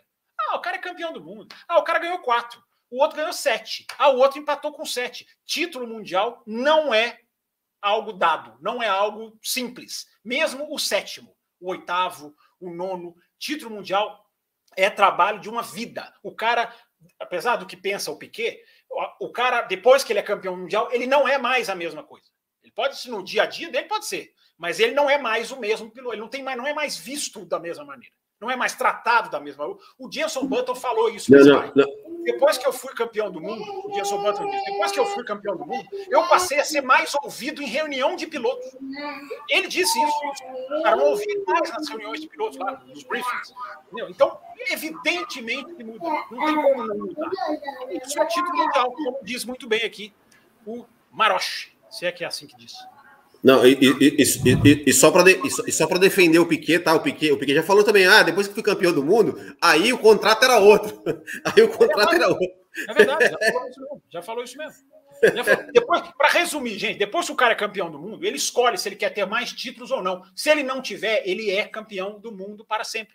É isso. Vamos, pôr, vamos ficar com isso na cabeça no domingo. Vamos ficar com, essa, com esse pensamento domingo. Fala, rapaz. Tem superchat aí pra cima, do TZ. Tem superchat aí pra cima.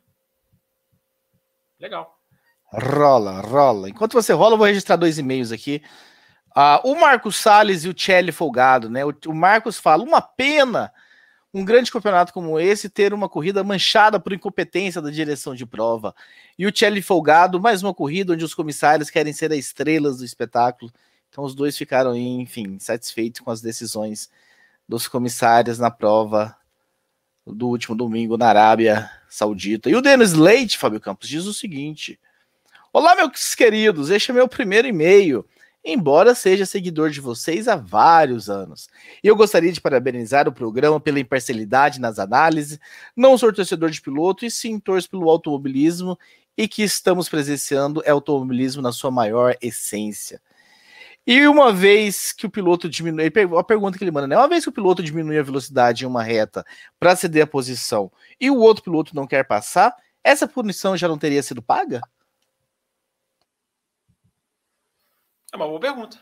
Não, é uma boa pergunta. É uma boa pergunta. Eu, eu acho que o Verstappen jogou com essa ideia. Olha, eu freiei, ele não passou, eu vou embora. Tanto que ele vai. É engraçado, né? Porque depois da batida ele vai embora. Ele começa a acelerar e vai embora. Ele não, ele não dá lá na curva 1, não cede na outra curva, não faz de novo. Podia fazer de novo, mais devagar, no canto da pista. É engraçado que ele vai embora, né? Então eu acho que esse pensamento tem uma. Existe um fundo aí de. de, de olha, eu freiei, mas na regra, a regra não é assim, né? A regra tem que dar posição. Se o cara não quiser passar, você tem que ficar parado. Né? É, é, é uma, é, uma, é uma coisa estranha mesmo. Né? Cadê o superchat? só, só, só para esclarecer aqui, né? Eu abri a janela, né? Porque, é porque falaram aqui do. do né, que ah, tem um gato, tem uma criança, o que mais falta aparecer? Eu tentei mostrar meus cachorros, mas não deu certo. Mas tudo bem. Só pra... não, poxa, mostra aí. Superchat, tem... chegou mais um, Fábio Campos. Vamos de cada vez, vai. Do Igor Rondon. TZ, Max Sujo, piada. Todo grande piloto tem um tipo de pilotagem assim, como o próprio Senna. É, né? Ou quer ser campeão e joga duro mesmo, e às vezes passa realmente dos limites. E a gente é. vê a história nos dizendo isso, ou fica limpo como Valtteri Bottas para sempre. Um currículo eu, lindo como o de Valtteri Bottas. Eu, eu, eu relembrei isso, né, hoje, que eu, que eu falei, né? Tem uma série que fizeram lá no Esporte Espetacular, né, sobre o Ayrton Senna, que tem o, o, o, o o Martin Brando falando, né? Porque o Ayrton Senna era daquele estilo, né? Ou, ou você ou, é, é, ou você tira o pé ou a gente bate, né? E nossa, quando o Senna fazia isso, era o herói. Meu Deus, era o. Coloquei isso no Twitter. Era o herói. Agora o Verstappen fazer, ah, não, daí ele é sujo, daí ele é desleal, daí ele é antidesportivo. É, é, ele, é, ele, é o, ele é o vilão, né? Coloquei isso no Twitter. Fosse o Senna fazendo essas manobras. Não, não estou falando aqui dos nossos ouvintes, mas estou falando no Brasil, o Brasil geral, o Brasil. Fosse o Senna fazendo o que o Verstappen faz, era é a garra do brasileiro, o brasileirão que não desiste nunca. Era, era, era a personificação da alma trabalhadora desse brasileiro sofrido e suado. Ah, vão para casa do, enfim, vai lá. Ó, o programa de quinta-feira é realmente diferenciado, hein? Eu preciso frequentar mais a quinta-feira. Perdi o superchat aqui. Perdi, perdi completamente. Achei que tinha. Vou mão. trazer outro e-mail. Vou trazer outro e-mail enquanto isso, então. Ah, o Thales Oliveira, né? A segunda. Ele mandou um e-mail aqui falando, enfim, eu tô lendo só um trecho de cada e-mail, porque temos muitos. Ele falou o seguinte: a, a Fórmula 1 realmente precisa da FIA? Ou se a federação presidida por Jean Todt, ou a, ou a federação presidida como Jean Todt, é como aqueles canais de TV esquecidos que somos obrigados a assinar no pacote de TV a cabo? Bom, eu espero que o Jean Todt vire esse tipo de canal, né? Embora fale que ele vai para a Ferrari, né? É, e é bom, é até bom para a Ferrari, é bom mesmo. Ele é um cara competente, isso aí não há dúvida. É, o problema dele é a filosofia dele, né? Muito, muito, muito omisso na FIA. Agora, a Fórmula 1 precisa da FIA porque a Fórmula 1 é da FIA. Quem que é? Quem que é? Thales, né, Raposo? Lembrei dessa vez, eu não esqueci, o Thales. A Fórmula 1 é da FIA, Thales. Então a FIA não pode se descolar da Fórmula 1. É muito mais fácil ela se descolar da Liberty quando o contrato acabar ela é da federação, ela é um campeonato da Federação Internacional de Automobilismo. O Diego Santos, né? Eu acho que ele vai cair, enfim, talvez ele não tenha concordado tanto com, com o programa de segunda e com esse de quinta-feira, mas estamos aqui, Diego, para debater e discutir. Ele mandou o seguinte: Bom dia, amigos do Café Velocidade. Esse é meu sexto e-mail. E eu não enviava desde 2019. Mas o que aconteceu neste final de semana é inexplicável. Eu nunca vi tanto favorecimento a uma equipe em um esporte nenhum. E gostaria de vocês tentassem explicar como uma equipe foi favorecida cinco vezes em decisões da FIA. Uma forçação de barra absurda para que o campeonato chegasse empatado na última corrida. O incidente do Hamilton com o Mazepin é o mais escrachado, na minha opinião. Todos os pilotos que fazem isso são punidos, e a justificativa dada pela FIA para não punição é a mais esfarrapada que qualquer outra coisa. Nem sequer investigaram o acidente do Bottas com o Raikkonen. É incompreensível. O piloto da Mercedes bateu no Raikkonen sendo que estava em volta lenta. Como explicar que isso não foi sequer investigado? A punição do Verstappen na largada é o mais discutível. O Max realmente ganhou a posição de forma indevida. Só é curioso que o Hamilton fez a mesma coisa que o próprio Verstappen fez no Brasil, colocou o carro na frente da pista e não deu espaço nenhum para o Max, como o Verstappen ia devolver a posição na pista, sendo que o Ocon tinha ultrapassado o Hamilton. 4 e 5, as duas punições de tempo dadas ao Max são absurdas. Até agora, nem eu, nem 90% da comunidade entende o motivo pelo qual a FIA deu tais punição. A justificativa não é clara. Se foi por não devolver a posição, se foi pela batida, se foi pelo break test.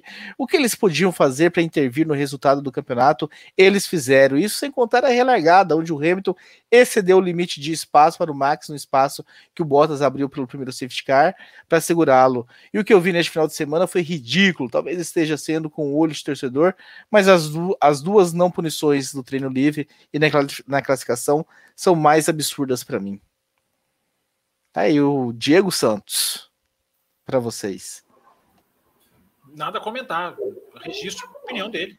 Enfim, eu, eu não acho que seja essa perseguição. Eu acho que tem, tem punições absurdas e teve punições justas, como a da curva 1 na primeira volta. O Hamilton também já teve as suas punições. Enfim, não vejo essa perseguição, não. Vejo, vejo comissários ruins, mas comissários perseguindo eu não vejo, não. Achou é, o superchat? Achei, achei. Então vamos lá. Aí, Raposo, tá aí pra você. É esse aqui, né? Igor, o Igor tá abrindo a carteira. Eu tô amando você, Igor, mais do que nunca.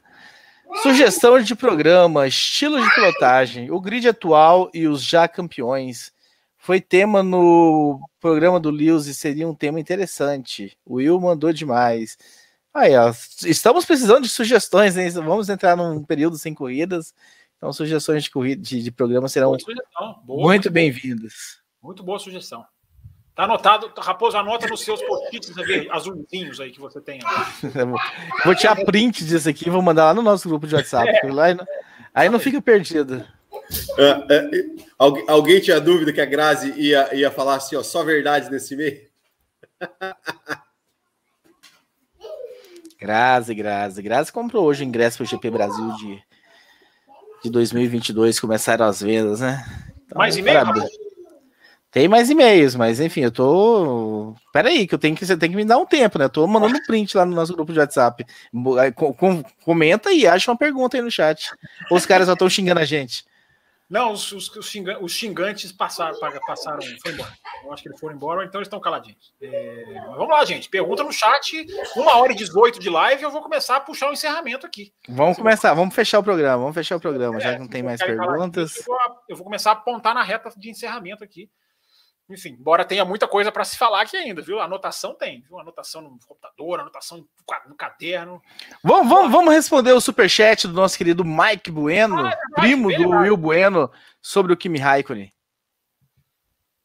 Ele perguntou, ah, até eu achar o superchat dele, ele perguntou qual foi o momento, não é isso? Ele, ele tinha perguntado qual o momento. Momento Kimi de cada um, momento Kimi para cada um de nós. Nessa carreira dele. Quem começa? Você, ué.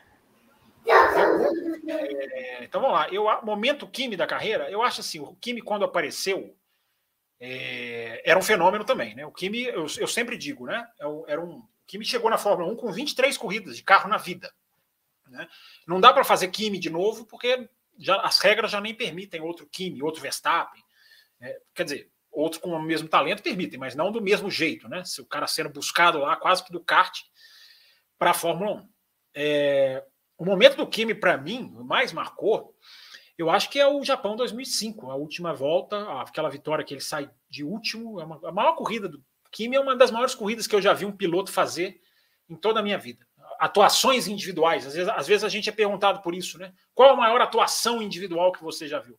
Eu acho que essa do Kimi de 2005 é a maior atuação é, que eu já vi. Uma das coisas que me marcou também foi a escorregada do Kimi na França em 2002, naquela corrida em que ele ia ganhar a primeira vitória dele e tiraria, impediria o Schumacher de ser campeão naquele dia.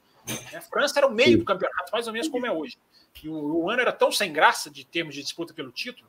Os caras estão reclamando, né? Xingam o Verstappen, xingam o Hamilton. Parece que os caras querem assim, não, quero que o campeonato acabe em, em agosto. E, esse, e nessa circunstância de, dois, de 2002 era assim, né? O campeonato para o Schumacher já era campeão com o pé nas costas.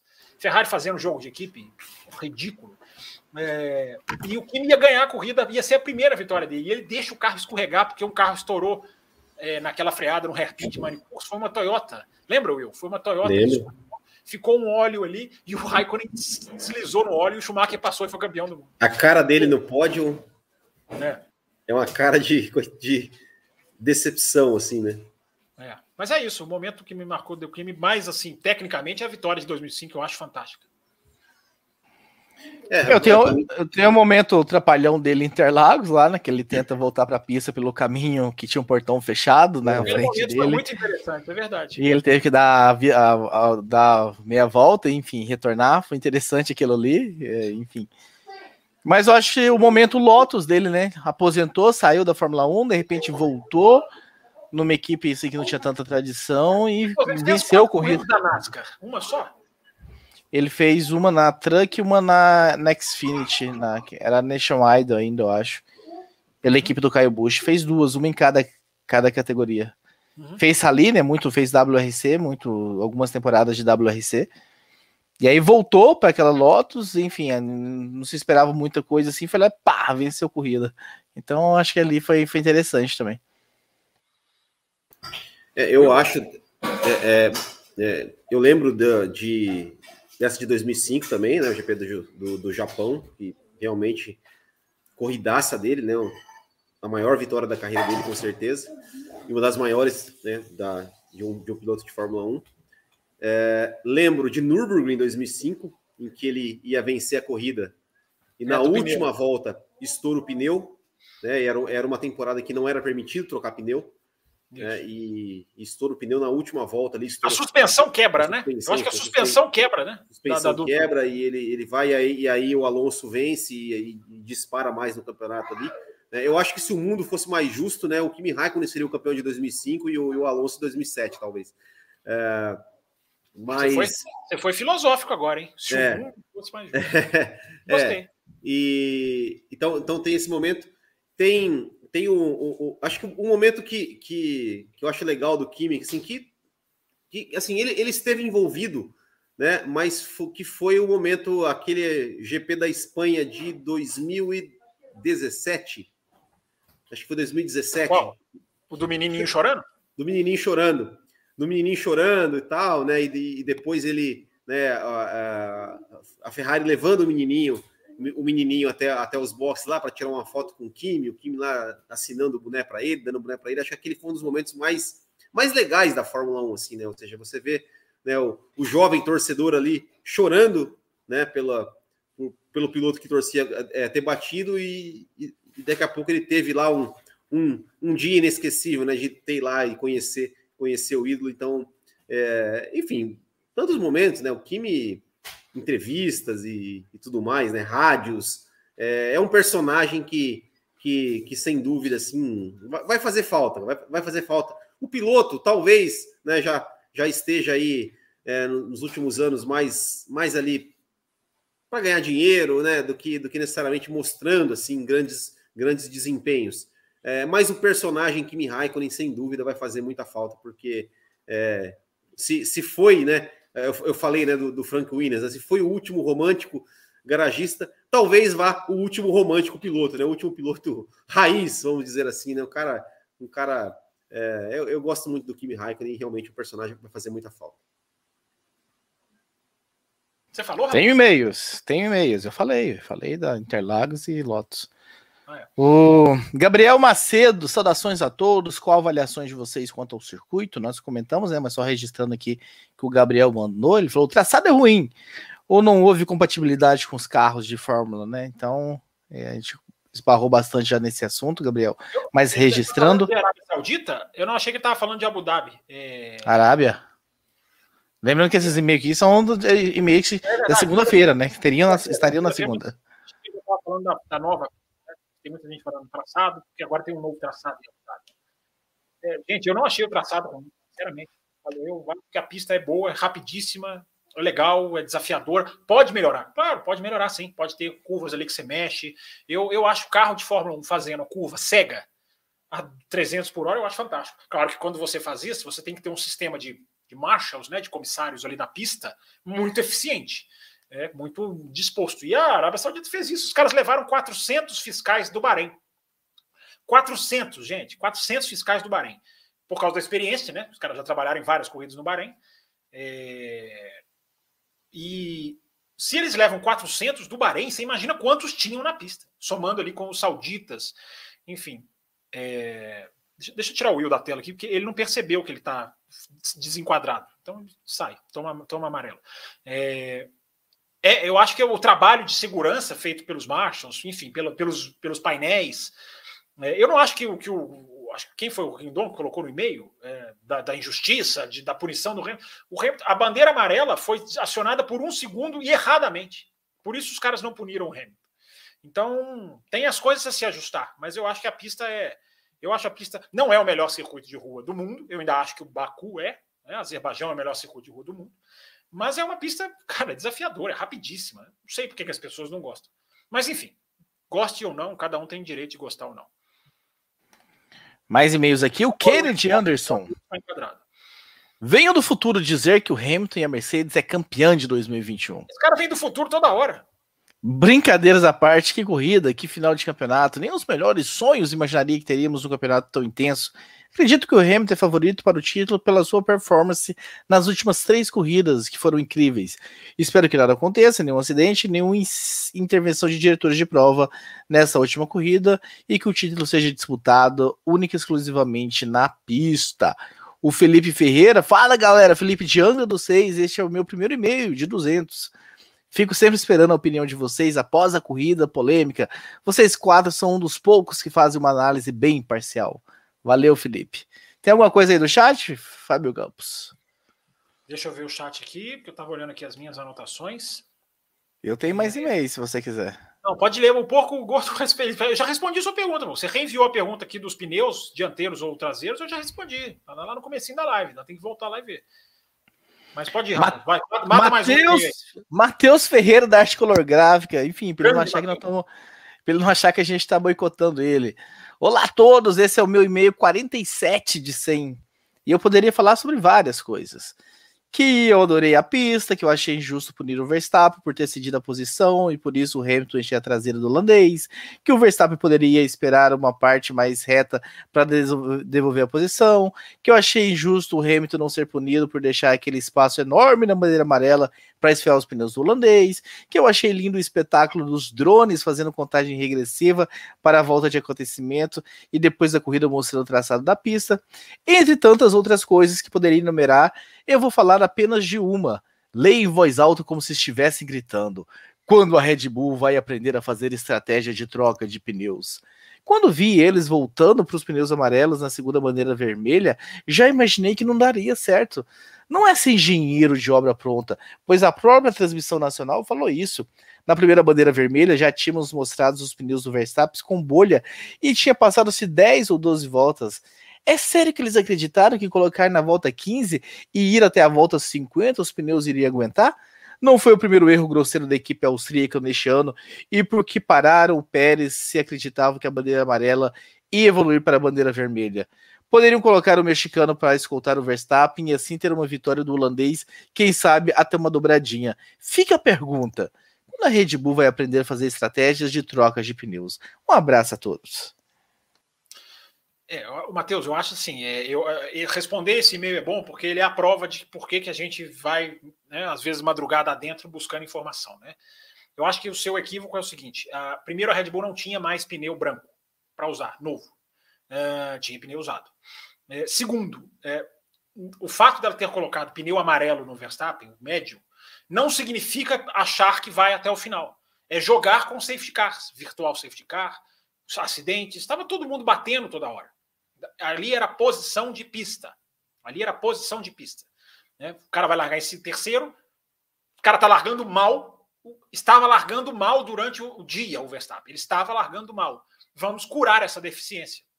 Coloca lá o pneu amarelo. Pode tentar. Uh, o que vai acontecer na corrida, corridas como a da Arábia Saudita, você joga com essa possibilidade. Põe e vamos ver lá na frente o que dá. Isso é o que eu falei no começo do programa. É a estratégia do para ganhar. Eu estou aqui para ganhar. É, se ele põe um, um pneu branco e fica ali larga e não ganha posição nenhuma, o campeonato está escorrendo pelos dedos. Eu acho que vocês não estão entendendo isso, mas a gente tem que saber essas coisas. Tem que olhar o número de pneus, se tinha ou se não tinha. Enfim, eu, eu acho que a Red Bull fez a estratégia arriscada. Não vou falar correta ou errada, não. Arriscou. Eu acho que é plenamente é, plausível arriscar. Minha visão. Will Bueno vai dar a sua visão ou eu posso passar para o próximo e-mail? Não, é, é isso mesmo. Eu, eu, eu, também, eu acho que na, na, principalmente na questão da bandeira vermelha, eu acho que foi, foi, foi válido arriscar. E, e é isso, é isso. Eles, eles, ele ia largar em terceiro. Se ele, ele, já tinha feito uma largada, uma largada, largou em terceiro na primeira largada, não conseguiu fazer nada. Tentou arriscar, tentou arriscar, né? Deu certo, passou ali para a primeira posição. E como o Fábio Campos falou, de repente, podia, podia, se entrasse um safety car ali no é, faltando 15 voltas, todo mundo ia parar, né? O Verstappen ia botar um novo pneu e ia, ia ganhar a corrida. Rafael Amâncio, boa noite, bancada do Café com Velocidade. Este é o meu primeiro e-mail. E eu não vou fazer contagem de sempre o campus e o campus pode ficar tranquilo. Podemos não, considerar não, que os. Eu quero que faça contagem, ora. As, as meninas estão dizendo aqui no chat aqui, ó, qual vai ser a meta para todo mundo pedir pizza junto. Nós vamos organizar uma pizza virtual, todo mundo. Podemos considerar que o jovem holandês está acompanhando os dizeres de Rosberg e tentando jogar com o psicológico do heptacampeão por não ter mais certeza se pode resolver apenas no braço? Não, eu acho que essa afirmação é um pouco longe demais, né? Não posso vencer no braço, vou jogar com. Eu acho que ele está tentando jogar com o psicológico, ponto. Ele está tentando jogar com todas as armas que tem. Gente, a Red Bull está tentando todas as armas. A Mercedes, os caras estão investigando asa. O cara vai lá e verifica motor. O cara vai lá e pede, pede gráfico de, de, de, de telemetria do outro. E fotógrafo, como sempre, vai lá, espiona. Os caras descobrem a asa do meio lá, se não está funcionando. Entra na FIA, pede para criar um novo teste. Os caras estão jogando com todas as armas que eles têm. O Verstappen também. Ele está ele tá tentando é, forçar o psicológico do Hamilton? Tá, mas isso aí, aí a segunda parte da frase, porque ele não tem braço, aí é a opinião pessoal dele. O Verstappen não pensa assim. O Verstappen é um cara muito confiante, autoconfiante, inclusive. Aliás, o Verstappen ele, ele tem uma diferença para o Hamilton, né? O Verstappen ele me parece um cara que me parece, né? Não conheço ele, ele me parece um cara que não se preocupa com a opinião de ninguém. Isso, inclusive, pode ter consequências nessa questão do domingo, né? Na hora de dividir a curva. O Verstappen me parece muito menos preocupado em ganhar fãs, em ter. Eh, o cara, o Verstappen, cara, o cara corre em casa, ele não tá nem aí, pô, a corrida construída por causa dele. Ele não sente, ganha lá como uma pedra de gelo.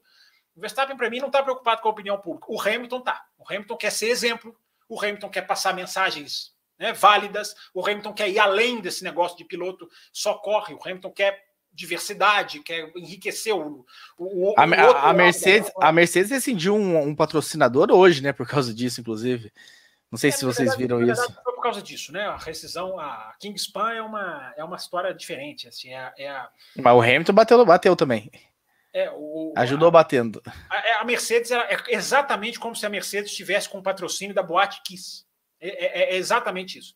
Kingspan é uma empresa de, que faz o, a, a, forro, a, o acabamento da torre Greenfell, que pegou fogo, o julgamento ficou paralisado, agora voltou, as famílias estão revoltadas. É, é, muito parecido com a situação da Boate Kiss. Então a Mercedes anunciou. Então, mas o, o, o Verstappen ficaria, o, o, Verstappen ficaria incomodado de correr com, com esse patrocínio? O Hamilton não, já não. ficou. É, essa questão da imagem que eu estou falando, que você está trazendo. Sim. O Hamilton foi perguntado na Arábia Saudita e ele falou: olha, esse patrocínio eu não trouxe, eu não tenho nada a ver com ele. O único patrocínio que eu trouxe para a equipe foi Tommy é, Hilfinger, que fala, né? Enfim, aquela marca de roupas lá.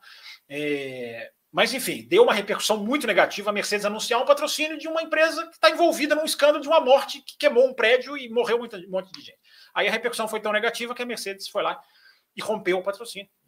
Eu acho, eu acho interessante. Sempre que a repercussão popular, a opinião popular, força uma mudança, eu bato palma. O Jorge Barbosa, salve equipe do Café com Velocidade, ele colocou CF. O que, que é CF, será, hein? Porque seria CV, né? Campos é... Fábio. é, deve ser Campos Fábio.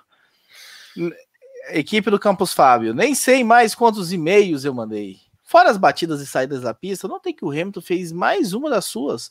Agora foi ganhar a corrida com a asa dianteira danificada e fazendo o melhor tempo três vezes. Então foi essa a participação do Jorge Barbosa.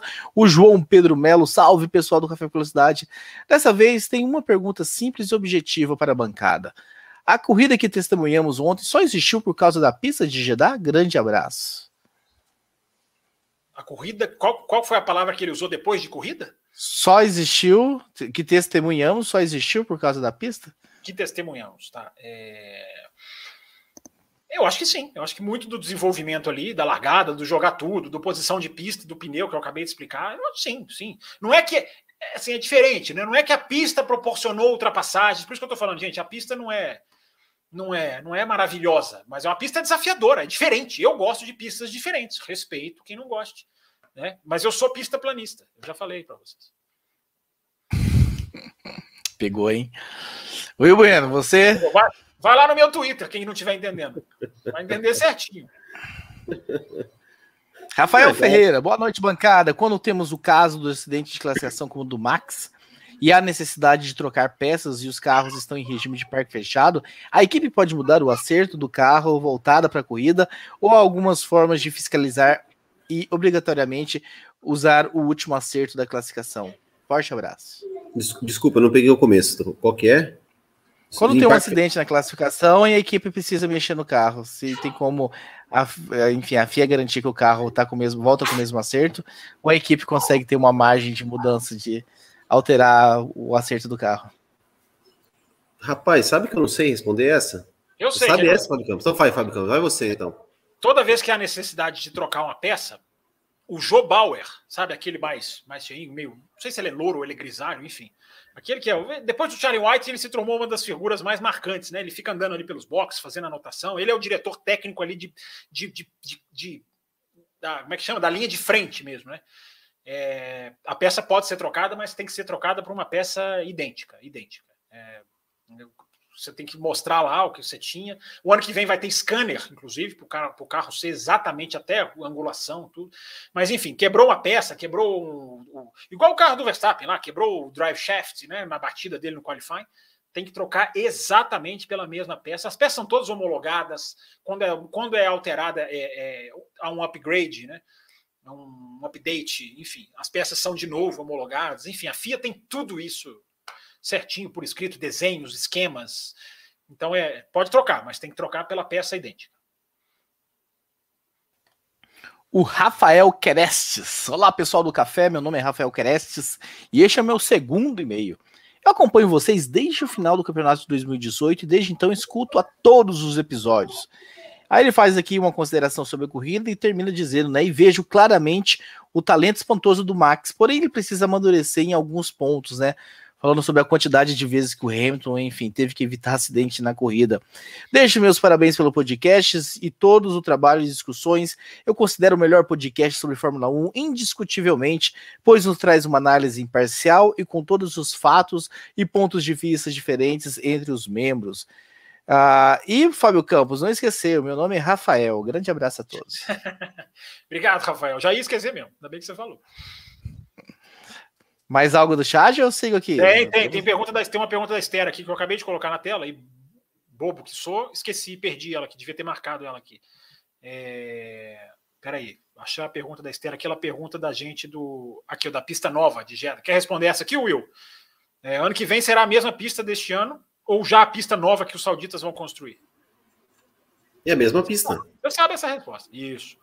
É a mesma pista. É a mesma pista, é a mesma pista porque... porque... já é a segunda corrida do é, ano. Já, já é, né? Já é a segunda corrida do ano, exatamente. É a mesma pista. Podia manter essa pista, viu? Faz duas, corre A Arábia Saudita, a Arábia Saudita não merece ter dois grandes prêmios, né? não merece nem ter um. Mas, enfim, é, tirar essa pista é. Concordo. Tomara que a prova seja boa, né? Enfim. O Ítalo Penha, né, sobre toda a confusão que tivemos aí, ele fala: tá aí mais um motivo para acabar com o DRS. Enfim, ninguém, enfim, essa questão de ser a posição e o outro querer ficar com a linha. Não, é irrelevante. Discussão do DRS é irrelevante. Ryan Barbosa. Para quem, não sabe o que eu estou falando, o jornalista do grupo do Grupo Globo veio dizer para mim no Twitter hoje, xingando, que a discussão do DRS é irrelevante. Ele acha do que, que ele xingou é mesmo? Não é relevante discutir o DRS. E do que, que ele xingou mesmo? Pista planista. Ryan Barbosa, o último e-mail, hein? Já tô falando pra galera do chat, é o último e-mail. Se vocês não mandarem pergunta, o programa vai acabar. É isso aí. Agora, agora é só o último e-mail e aí é só chat, hein? Uma hora e quarenta. Vamos que a noite, é, a noite é longa. Tem que ver ainda a entrevista coletiva, meu Deus. E-mail 5 de mil, diz ele. Salve a galera do café. Eu quero saber a opinião de vocês sobre a punição para o Max. Na minha opinião, não fez muito sentido, pois acho que houve um claro problema de comunicação entre a equipe e a direção de prova. Eu também não entendi o porquê do Hamilton não passar o Max, sendo que ele já estava muito mais rápido, mas ele preferiu ficar na traseira do Max, assim causou o acidente. Acho que faltou bom senso por parte da direção de prova, que ama estragar a disputa com essas punições. Eu espero que a Abu Dhabi a corrida não seja decidida por causa de punições. Enfim, falamos bastante disso na segunda e hoje, mas querem complementar um pouco mais a resposta do Ryan Barbosa? Acho que tá, tá aí, tá tudo certinho. É. Eu acho que a punição do Hamilton ali, do, do, do, do, do Verstappen ali, do, do break test ali, foi, só veio porque não ia mudar o resultado, senão não ia vir também não. Ô Will, bom você ter falado disso, cara. Eu, eu, a FIA divulgou, né? Não sei se vocês viram. A FIA divulgou o, o, a telemetria, cara. Sim. Tudo. Momento de freada, velocidade, uma hora de mete o pé no freio. É, não dá para ter certeza. Não estou falando que não fez, não. Tá? Como não? não? não como não? Como não? Cara, não dá. Na hora que você vê, na hora que você analisa a linha, você não. vê que o Verstappen ele pisa no freio, o Hamilton se aproxima. Na hora que ele. Na, antes dele pisar no freio na próxima, que é a queda da linha, não sei se nós estamos falando do mesmo gráfico, tem um gráfico que é para cima e outro gráfico de velocidade que Sim. é para baixo. Mas na hora que, que, na hora que a linha cai, é uma hora que o Hamilton está acelerando. É, é, eu, eu não cheguei à conclusão, e os jornalistas que até que com quem eu conversei também não chegaram à conclusão. Você acha não, que esclarece? Eu acho que não esclarece, não. Qualquer pessoa que entende o mínimo de automobilismo sabe que o Verstappen fez de propósito. É, ironia, né? Tem que ter um. Deixa eu fazer um banner de ironia aqui. Contém ironia, coloca um contém. É. Eu achei que você fosse falar da regra. Eu achei que você fosse falar, as pessoas sabem a regra, a regra disso. Não, não. É... Isso é indício de fim de programa chegando, hein, Fábio Campos? Quando é, começa, é, muita piadinha, muita ironia. Sim, oh, tem, tem, o Fábio Campos tem que falar Você quer sair para ver o jogo? Ó, aqui, ó. Televisão. Televisão. Aqui, ah, tem uma pergunta legal aqui, ó. Gente, vamos, vamos todo mundo se tiver pergunta é agora, viu? Agora ou nunca. Cláudia, legal, Cláudia. Obrigado por estar aqui participando. Ela pergunta: é verdade que o Max pode quebrar o recorde de pódio em uma temporada? Se não me engano, ele está empatado com o Hamilton Schumacher. Isso é muito interessante, Cláudia, porque é, ele tem 17, ele está empatado, ele não tem nenhum terceiro, ele não pisou na terceira colocação, ou seja, pode um ou dois, primeiro ou segundo, e ele pode ser quebrar o recorde de pódios e terminar todas as corridas do ano em primeiro ou segundo e não ser campeão do mundo. Todas as corridas do ano, com asterisco, claro, espera, sem envolvimento em acidente ou incidentes, né? Pneu estourou, enfim, corridas em que ele disputa sem, sem, sem incidentes. Ele chega em primeiro ou segundo em todas e pode não ser campeão do mundo com essa estatística assustadora. Mas é, essa lembra... tá Tá certo. É, lembrando que o Schumacher ele foi ao pódio em todas as corridas da temporada, né? 2002. É, eram, eram 17, né? 17, 17 corridas. Isso, é isso aí.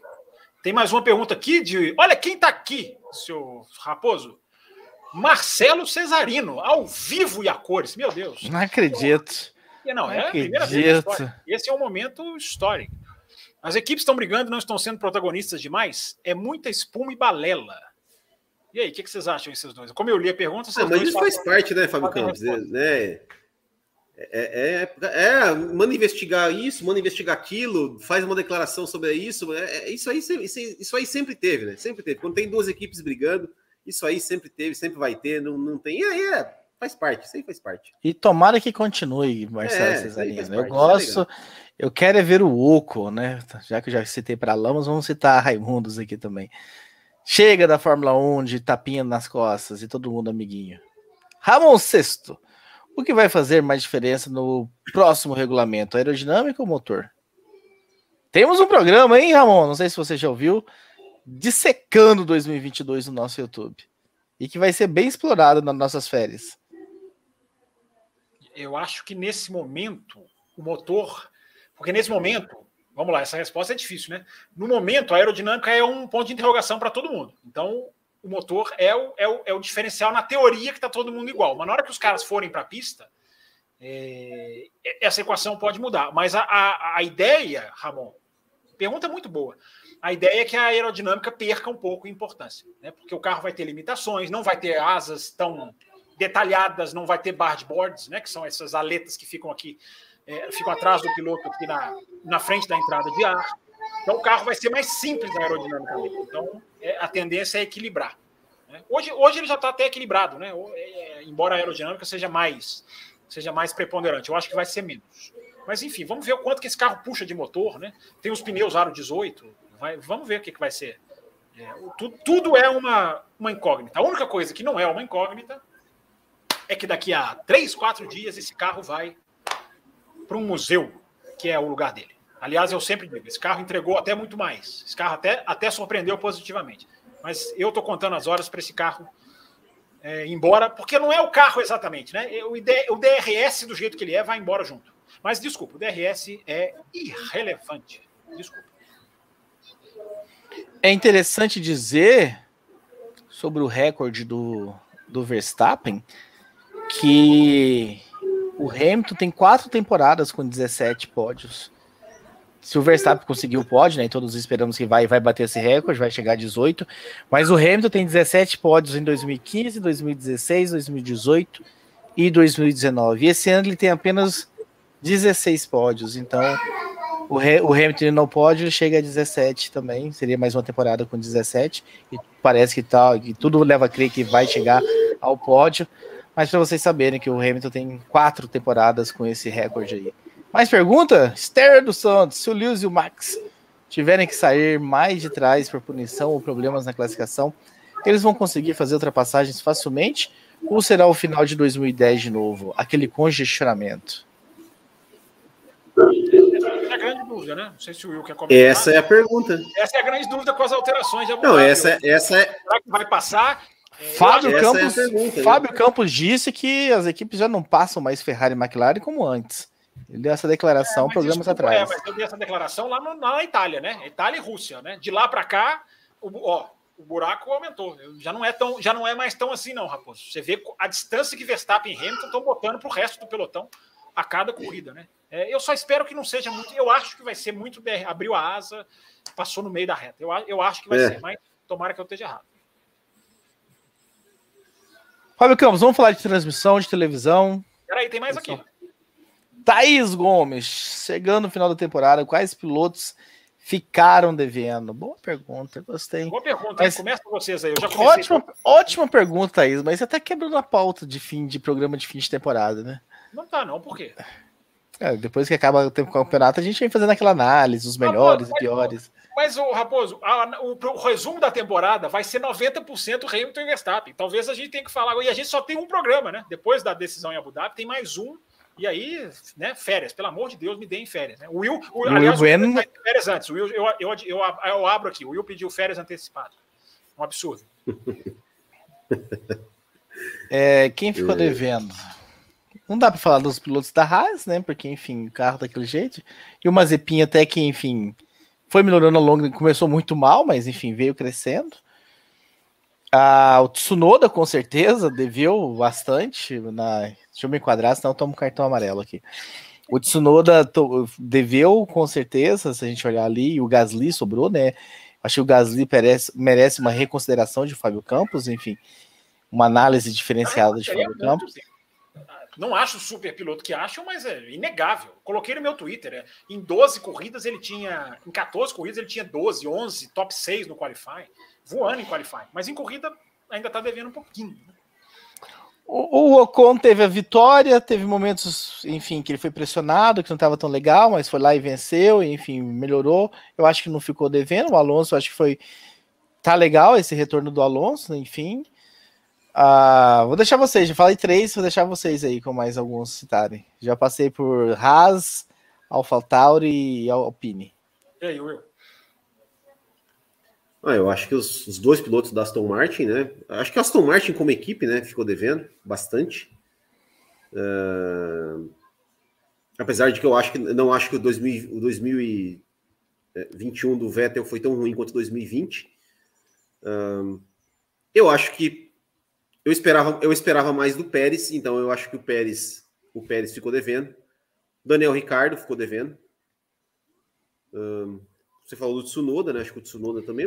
Assim, o Tsunoda, honestamente, eu não esperava muita coisa do Tsunoda, mas acho que depois daquele, todo aquele, né, da, da primeira corrida lá, que o pessoal achou que ele já era um fenômeno, é, ficou devendo. Quem mais? O Bottas esperava nada. Na Ferrari, alguém ficou devendo na Ferrari? Não. Não, eu acho que não. Eu acho que os dois, os dois pilotos. Eu, eu acho que a Ferrari talvez tenha, tenha sido a dupla mais, é, mais constante, mais, mais equilibrada, mais. É, enfim, que, que, mais entregou assim é, é, com o que tinha, com o que eles tinham em mãos, assim, sabe? Uh, que mais? Esqueci de alguém? Então, eu acho que foi isso. Eu acho que, que, os, que, que o Pérez, o Ricardo e a Aston Martin como equipe, né, incluindo os seus dois pilotos. Fábio Campos, você que não analisa, não analisa tabela de, de pontos, mas sim performance, é, entre Bottas e Pérez, como é que você faz aí uma análise entre os dois, assim? Os dois deveram, um deveu mais do que o outro. Só respondendo uma pergunta aqui do Chemichon, acho que é assim que fala. Tem grupo de WhatsApp para quem é membro do canal? Tem. Torne-se membro aí, manda o seu e-mail, seu telefone. Qualquer faixa, né? Em qualquer faixa você entra no grupo de WhatsApp, tem grupo de WhatsApp. Então, você manda o seu e-mail, você pode entrar no cafévelocidade.com.br, lá tem um formulário. Ó, oh, acabei de me tornar é, membro, tá aqui meu telefone, você já cai lá no grupo. Tem uma sabatina que você vai passar na entrada do grupo para ver se você fica, mas é bem tranquilo de responder. E enfim. Mas Fábio Campos, entre Pérez Peraí, responde e Bottas. a espera aqui, ó. Responde a Esther aqui, ó. Super chat. Né? Vai ter super live da temporada 2021. Vixe, Responde a Esther aí, rapaz. É, é, é, é, super chat, tem que responder. Agora você vai ter que responder. Não vai ter, Esther, não vai ter. O grupo existe ainda. Eu vou contar, vou dar spoiler para você. Existe no grupo da, daquela super live, né, das pessoas que participaram. Mas assim, metade caiu fora, ficou a metade lá, os sobreviventes. E, enfim, não teve essa movimentação, então não, não, não teremos uma super live. Para quem não está entendendo, né, o ano passado nós juntamos aí uma quantidade, não lembro agora o número, mas enfim, vários podcasts e videocasts, enfim, pessoas, pessoas que falam de, de automobilismo por aí. E nós fizemos 12 horas de live, né? Aquelas lives no, no auge da pandemia. Então nós fizemos um dia lá, um sábado, do, do meio-dia à meia-noite uma super live só falando de corrida, só falando de corrida. Essa é a super live que a Esther tá falando. Então teve quase todos os podcasts. Eu não sei se tem algum podcast, enfim, que a gente esqueceu, mas enfim, todos os grandes podcasts aí que da, que da, da Podosfera Nacional que fala sobre automobilismo estavam presentes e tinha pelo menos um representante. Fábio Campos, você responde e a gente vai encerrar, né? 23 horas e 34 minutos já. Não, vocês podem ir, qualquer coisa eu vou ficar aqui sozinho. É, mas enfim, falando sério, o que, que, eu, que, que eu fiquei de responder mesmo? A gente emendou aqui o superchat. Da televisão. Da não, televisão, mas eu perguntei também do Bottas e do Pérez, já que a gente tá fazendo. Quem ficou, quem ficou devendo? Ah, é, porque ficou devendo, é. Quem ficou devendo, e aí você emendou Bottas e Pérez, né? Eu acho que Bottas e Pérez ficaram devendo. É, o, o, o, Pérez teve altos e baixos. O Pérez ganhou corrida, né, cara? No primeiro ano de Red Bull. É, o carro é melhor? É melhor, mas né, ele, ele teve ali um momento bom, mas no geral ficou devendo. No geral foi foi mais baixo do que alto. O Bottas ficou devendo também, né? brigou por vitória. Teve uma, né? Mas brigou muito menos por vitória. Eu acho que os dois ficaram abaixo. O Pérez tem uma vantagem do, Bot, do Bottas, que o Pérez chegou mais vezes na frente do Hamilton do que o Bottas chegou na frente do Verstappen. Isso é uma, uma curiosidade que eu já trouxe aqui. É, agora, eu acho que quem mais ficou devendo, é, eu acho que é o Tsunoda. Eu acho que o Tsunoda é o piloto que mais ficou devendo. Mas é, eu, o Tsunoda nos ensinou eu já falei isso lá no começo do ano, né? Que a gente vê um cara fazendo um ano bom de Fórmula 2 e acha que pronto, tá pronto. Não é, não é assim. É diferente. A gente tem que avaliar, acho que a gente tem que passar a avaliar outras coisas, sabe? Maturidade, é, constância em prova, enfim, é, a cabeça mesmo. Você vê a cabeça do Tsunoda ainda é um cara muito novo, menino ainda. Tá meio lá. Perguntaram para ele o que ele mais gosta da Fórmula 1. Ele falou comida. É legal, não tô criticando ele por causa disso, mas ele é, na pista ele ele não, não, tá, não chegou pronto, né? Chegou. Esses caras que vieram impostos por dinheiro, pai ou fabricantes de motores, né? nenhum deles rendeu. Nenhum deles rendeu, né? Será que é só coincidência? É, respondi aí, pronto, né? Pérez, Pérez e Bottas já respondi também, né? Televisão, vamos falar de televisão, enfim. Televisão para fechar o programa. É, aconteceu uma coisa na, na Europa esse final de, essa semana, Raposo, que eu acho muito válida e eu acho que eu acho importante deixar terminar o programa com essa com essa reflexão. É, a Fórmula 1 foi para a TV a cabo na maioria dos países, praticamente todos da Europa, né? E é sempre bom lembrar que a TV a cabo na Europa não é exatamente como a TV a cabo brasileira, né? São pacotes bem mais caros, proporcionalmente muito mais caros, não são os pacotes normalmente mais acessíveis como o Sport TV é no Brasil, qualquer pacote de TV a cabo praticamente tem. Lá não, lá, lá normalmente a Sky é um pay-per-view do pay-per-view quase. Né? E, houve, e houve nessa semana uma movimentação, já vinha, né?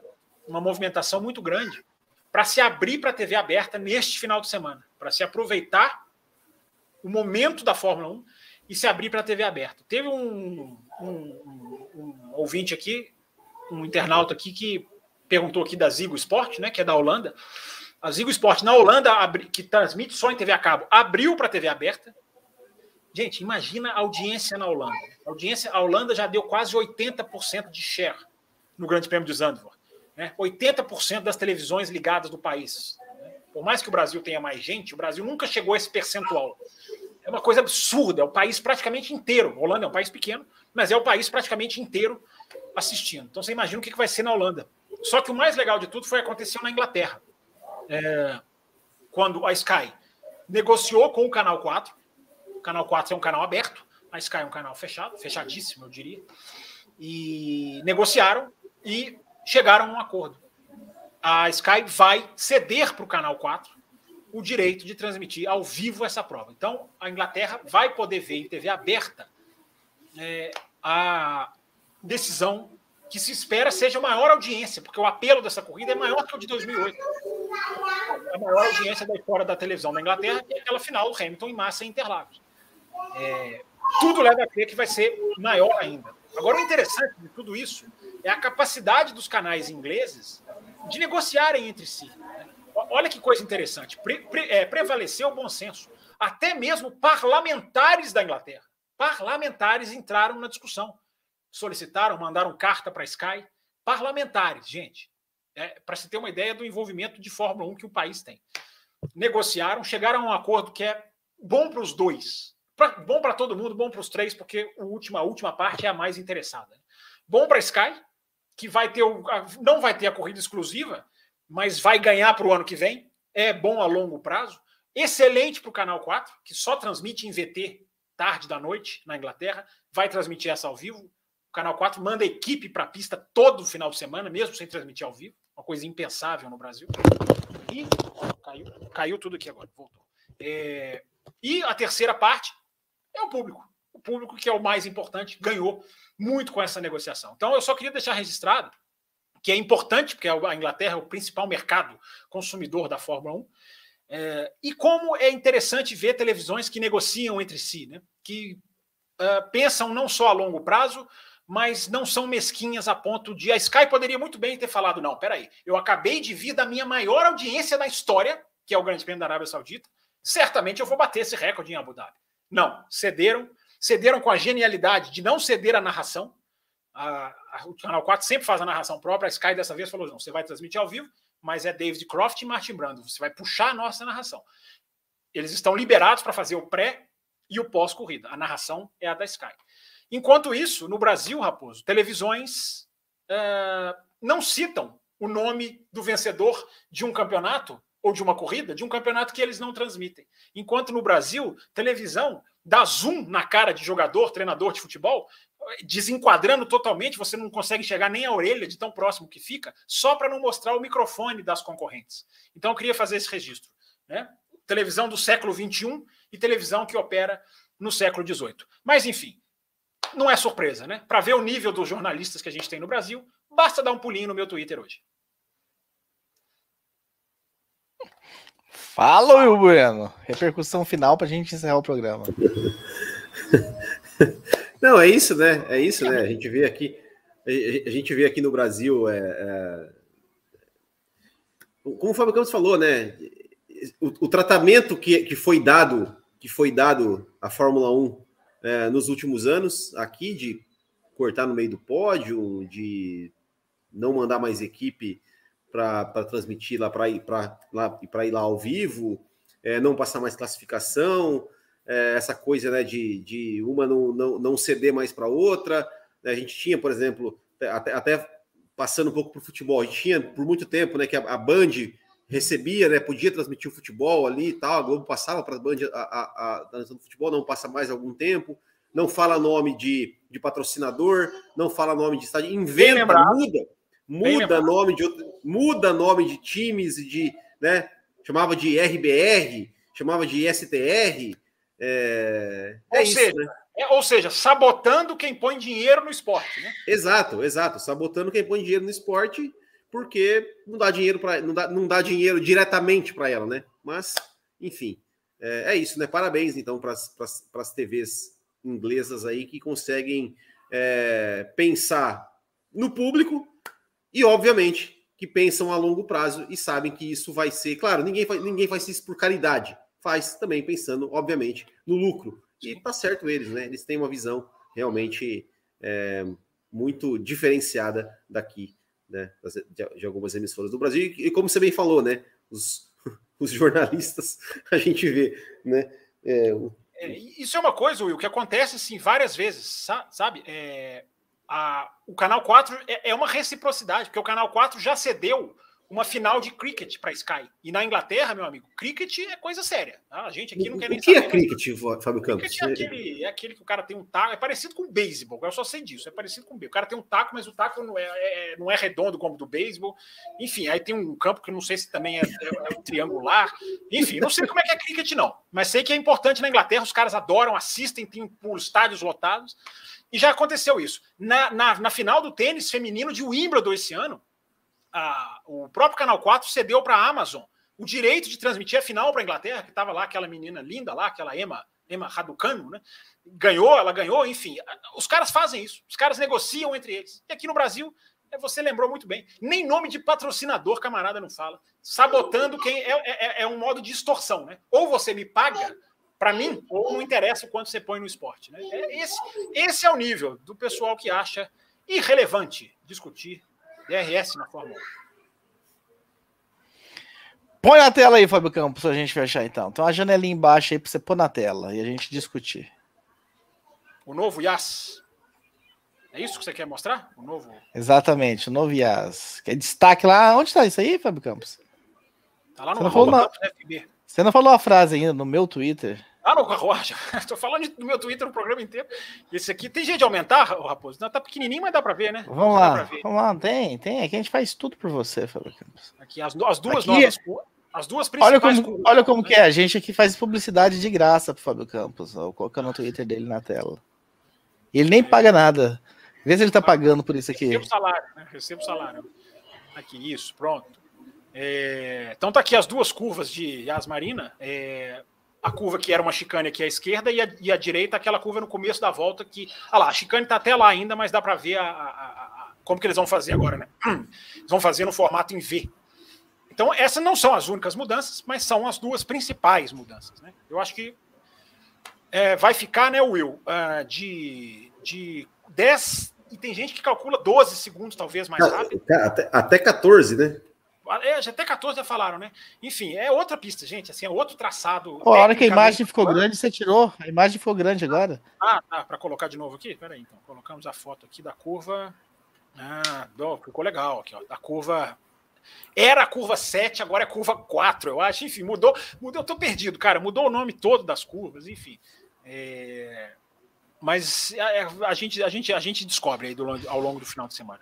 Mas enfim, gente, o resumo disso aqui é tudo para que os caras possam colocar menos asa, fazer um acerto mais puro, mais simples, menos aerodinâmica, menos drag, menos arrasto, e possam ultrapassar lá no final da reta, que continua existindo, continua sendo a mesma, a mesma reta. Então, acho que é isso, né, Raposo? Tá aí pra gente.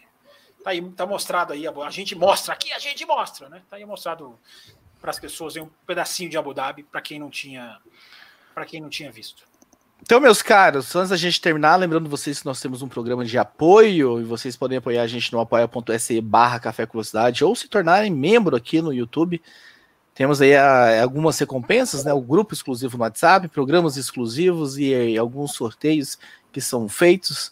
Então entre lá, tá tudo descrito bonitinho para que vocês possam entrar e se tornarem apoiadores também. Ah, mas enfim, eu tô sem dinheiro agora, o ano que vem eu vou apoiar vocês. Apoia também divulgando o programa, pega esse link aqui, dá o, dê o seu like, se inscreveu no canal. Além disso, pega o link, manda nos seus grupos de WhatsApp, enfim. Ah, ouvintes também é uma forma de enfim, divulgar e trazer mais ouvintes. É uma forma de apoio, contamos com a ajuda de vocês vocês que estão aqui, que gostam da gente, e os haters também. Você que é hater, fala assim: esse programa é muito ruim. Toma o um link e escuta aí, só pra você ver o tanto que esse programa é ruim. Faça isso, hater. Eu gosto tanto de vocês. É tão ruim, escuta pra gente xingar junto. Vamos xingá-los Isso, juntos. vamos xingá-los juntos. Xingá-los juntos. Quero agradecer então a todos vocês, Fábio Campos Bueno e todos vocês que estiveram ao vivo com a gente, que a gente tem uma excelente decisão de campeonato nesse domingo, que eu também, Fábio Campos, não assistirei ao vivo.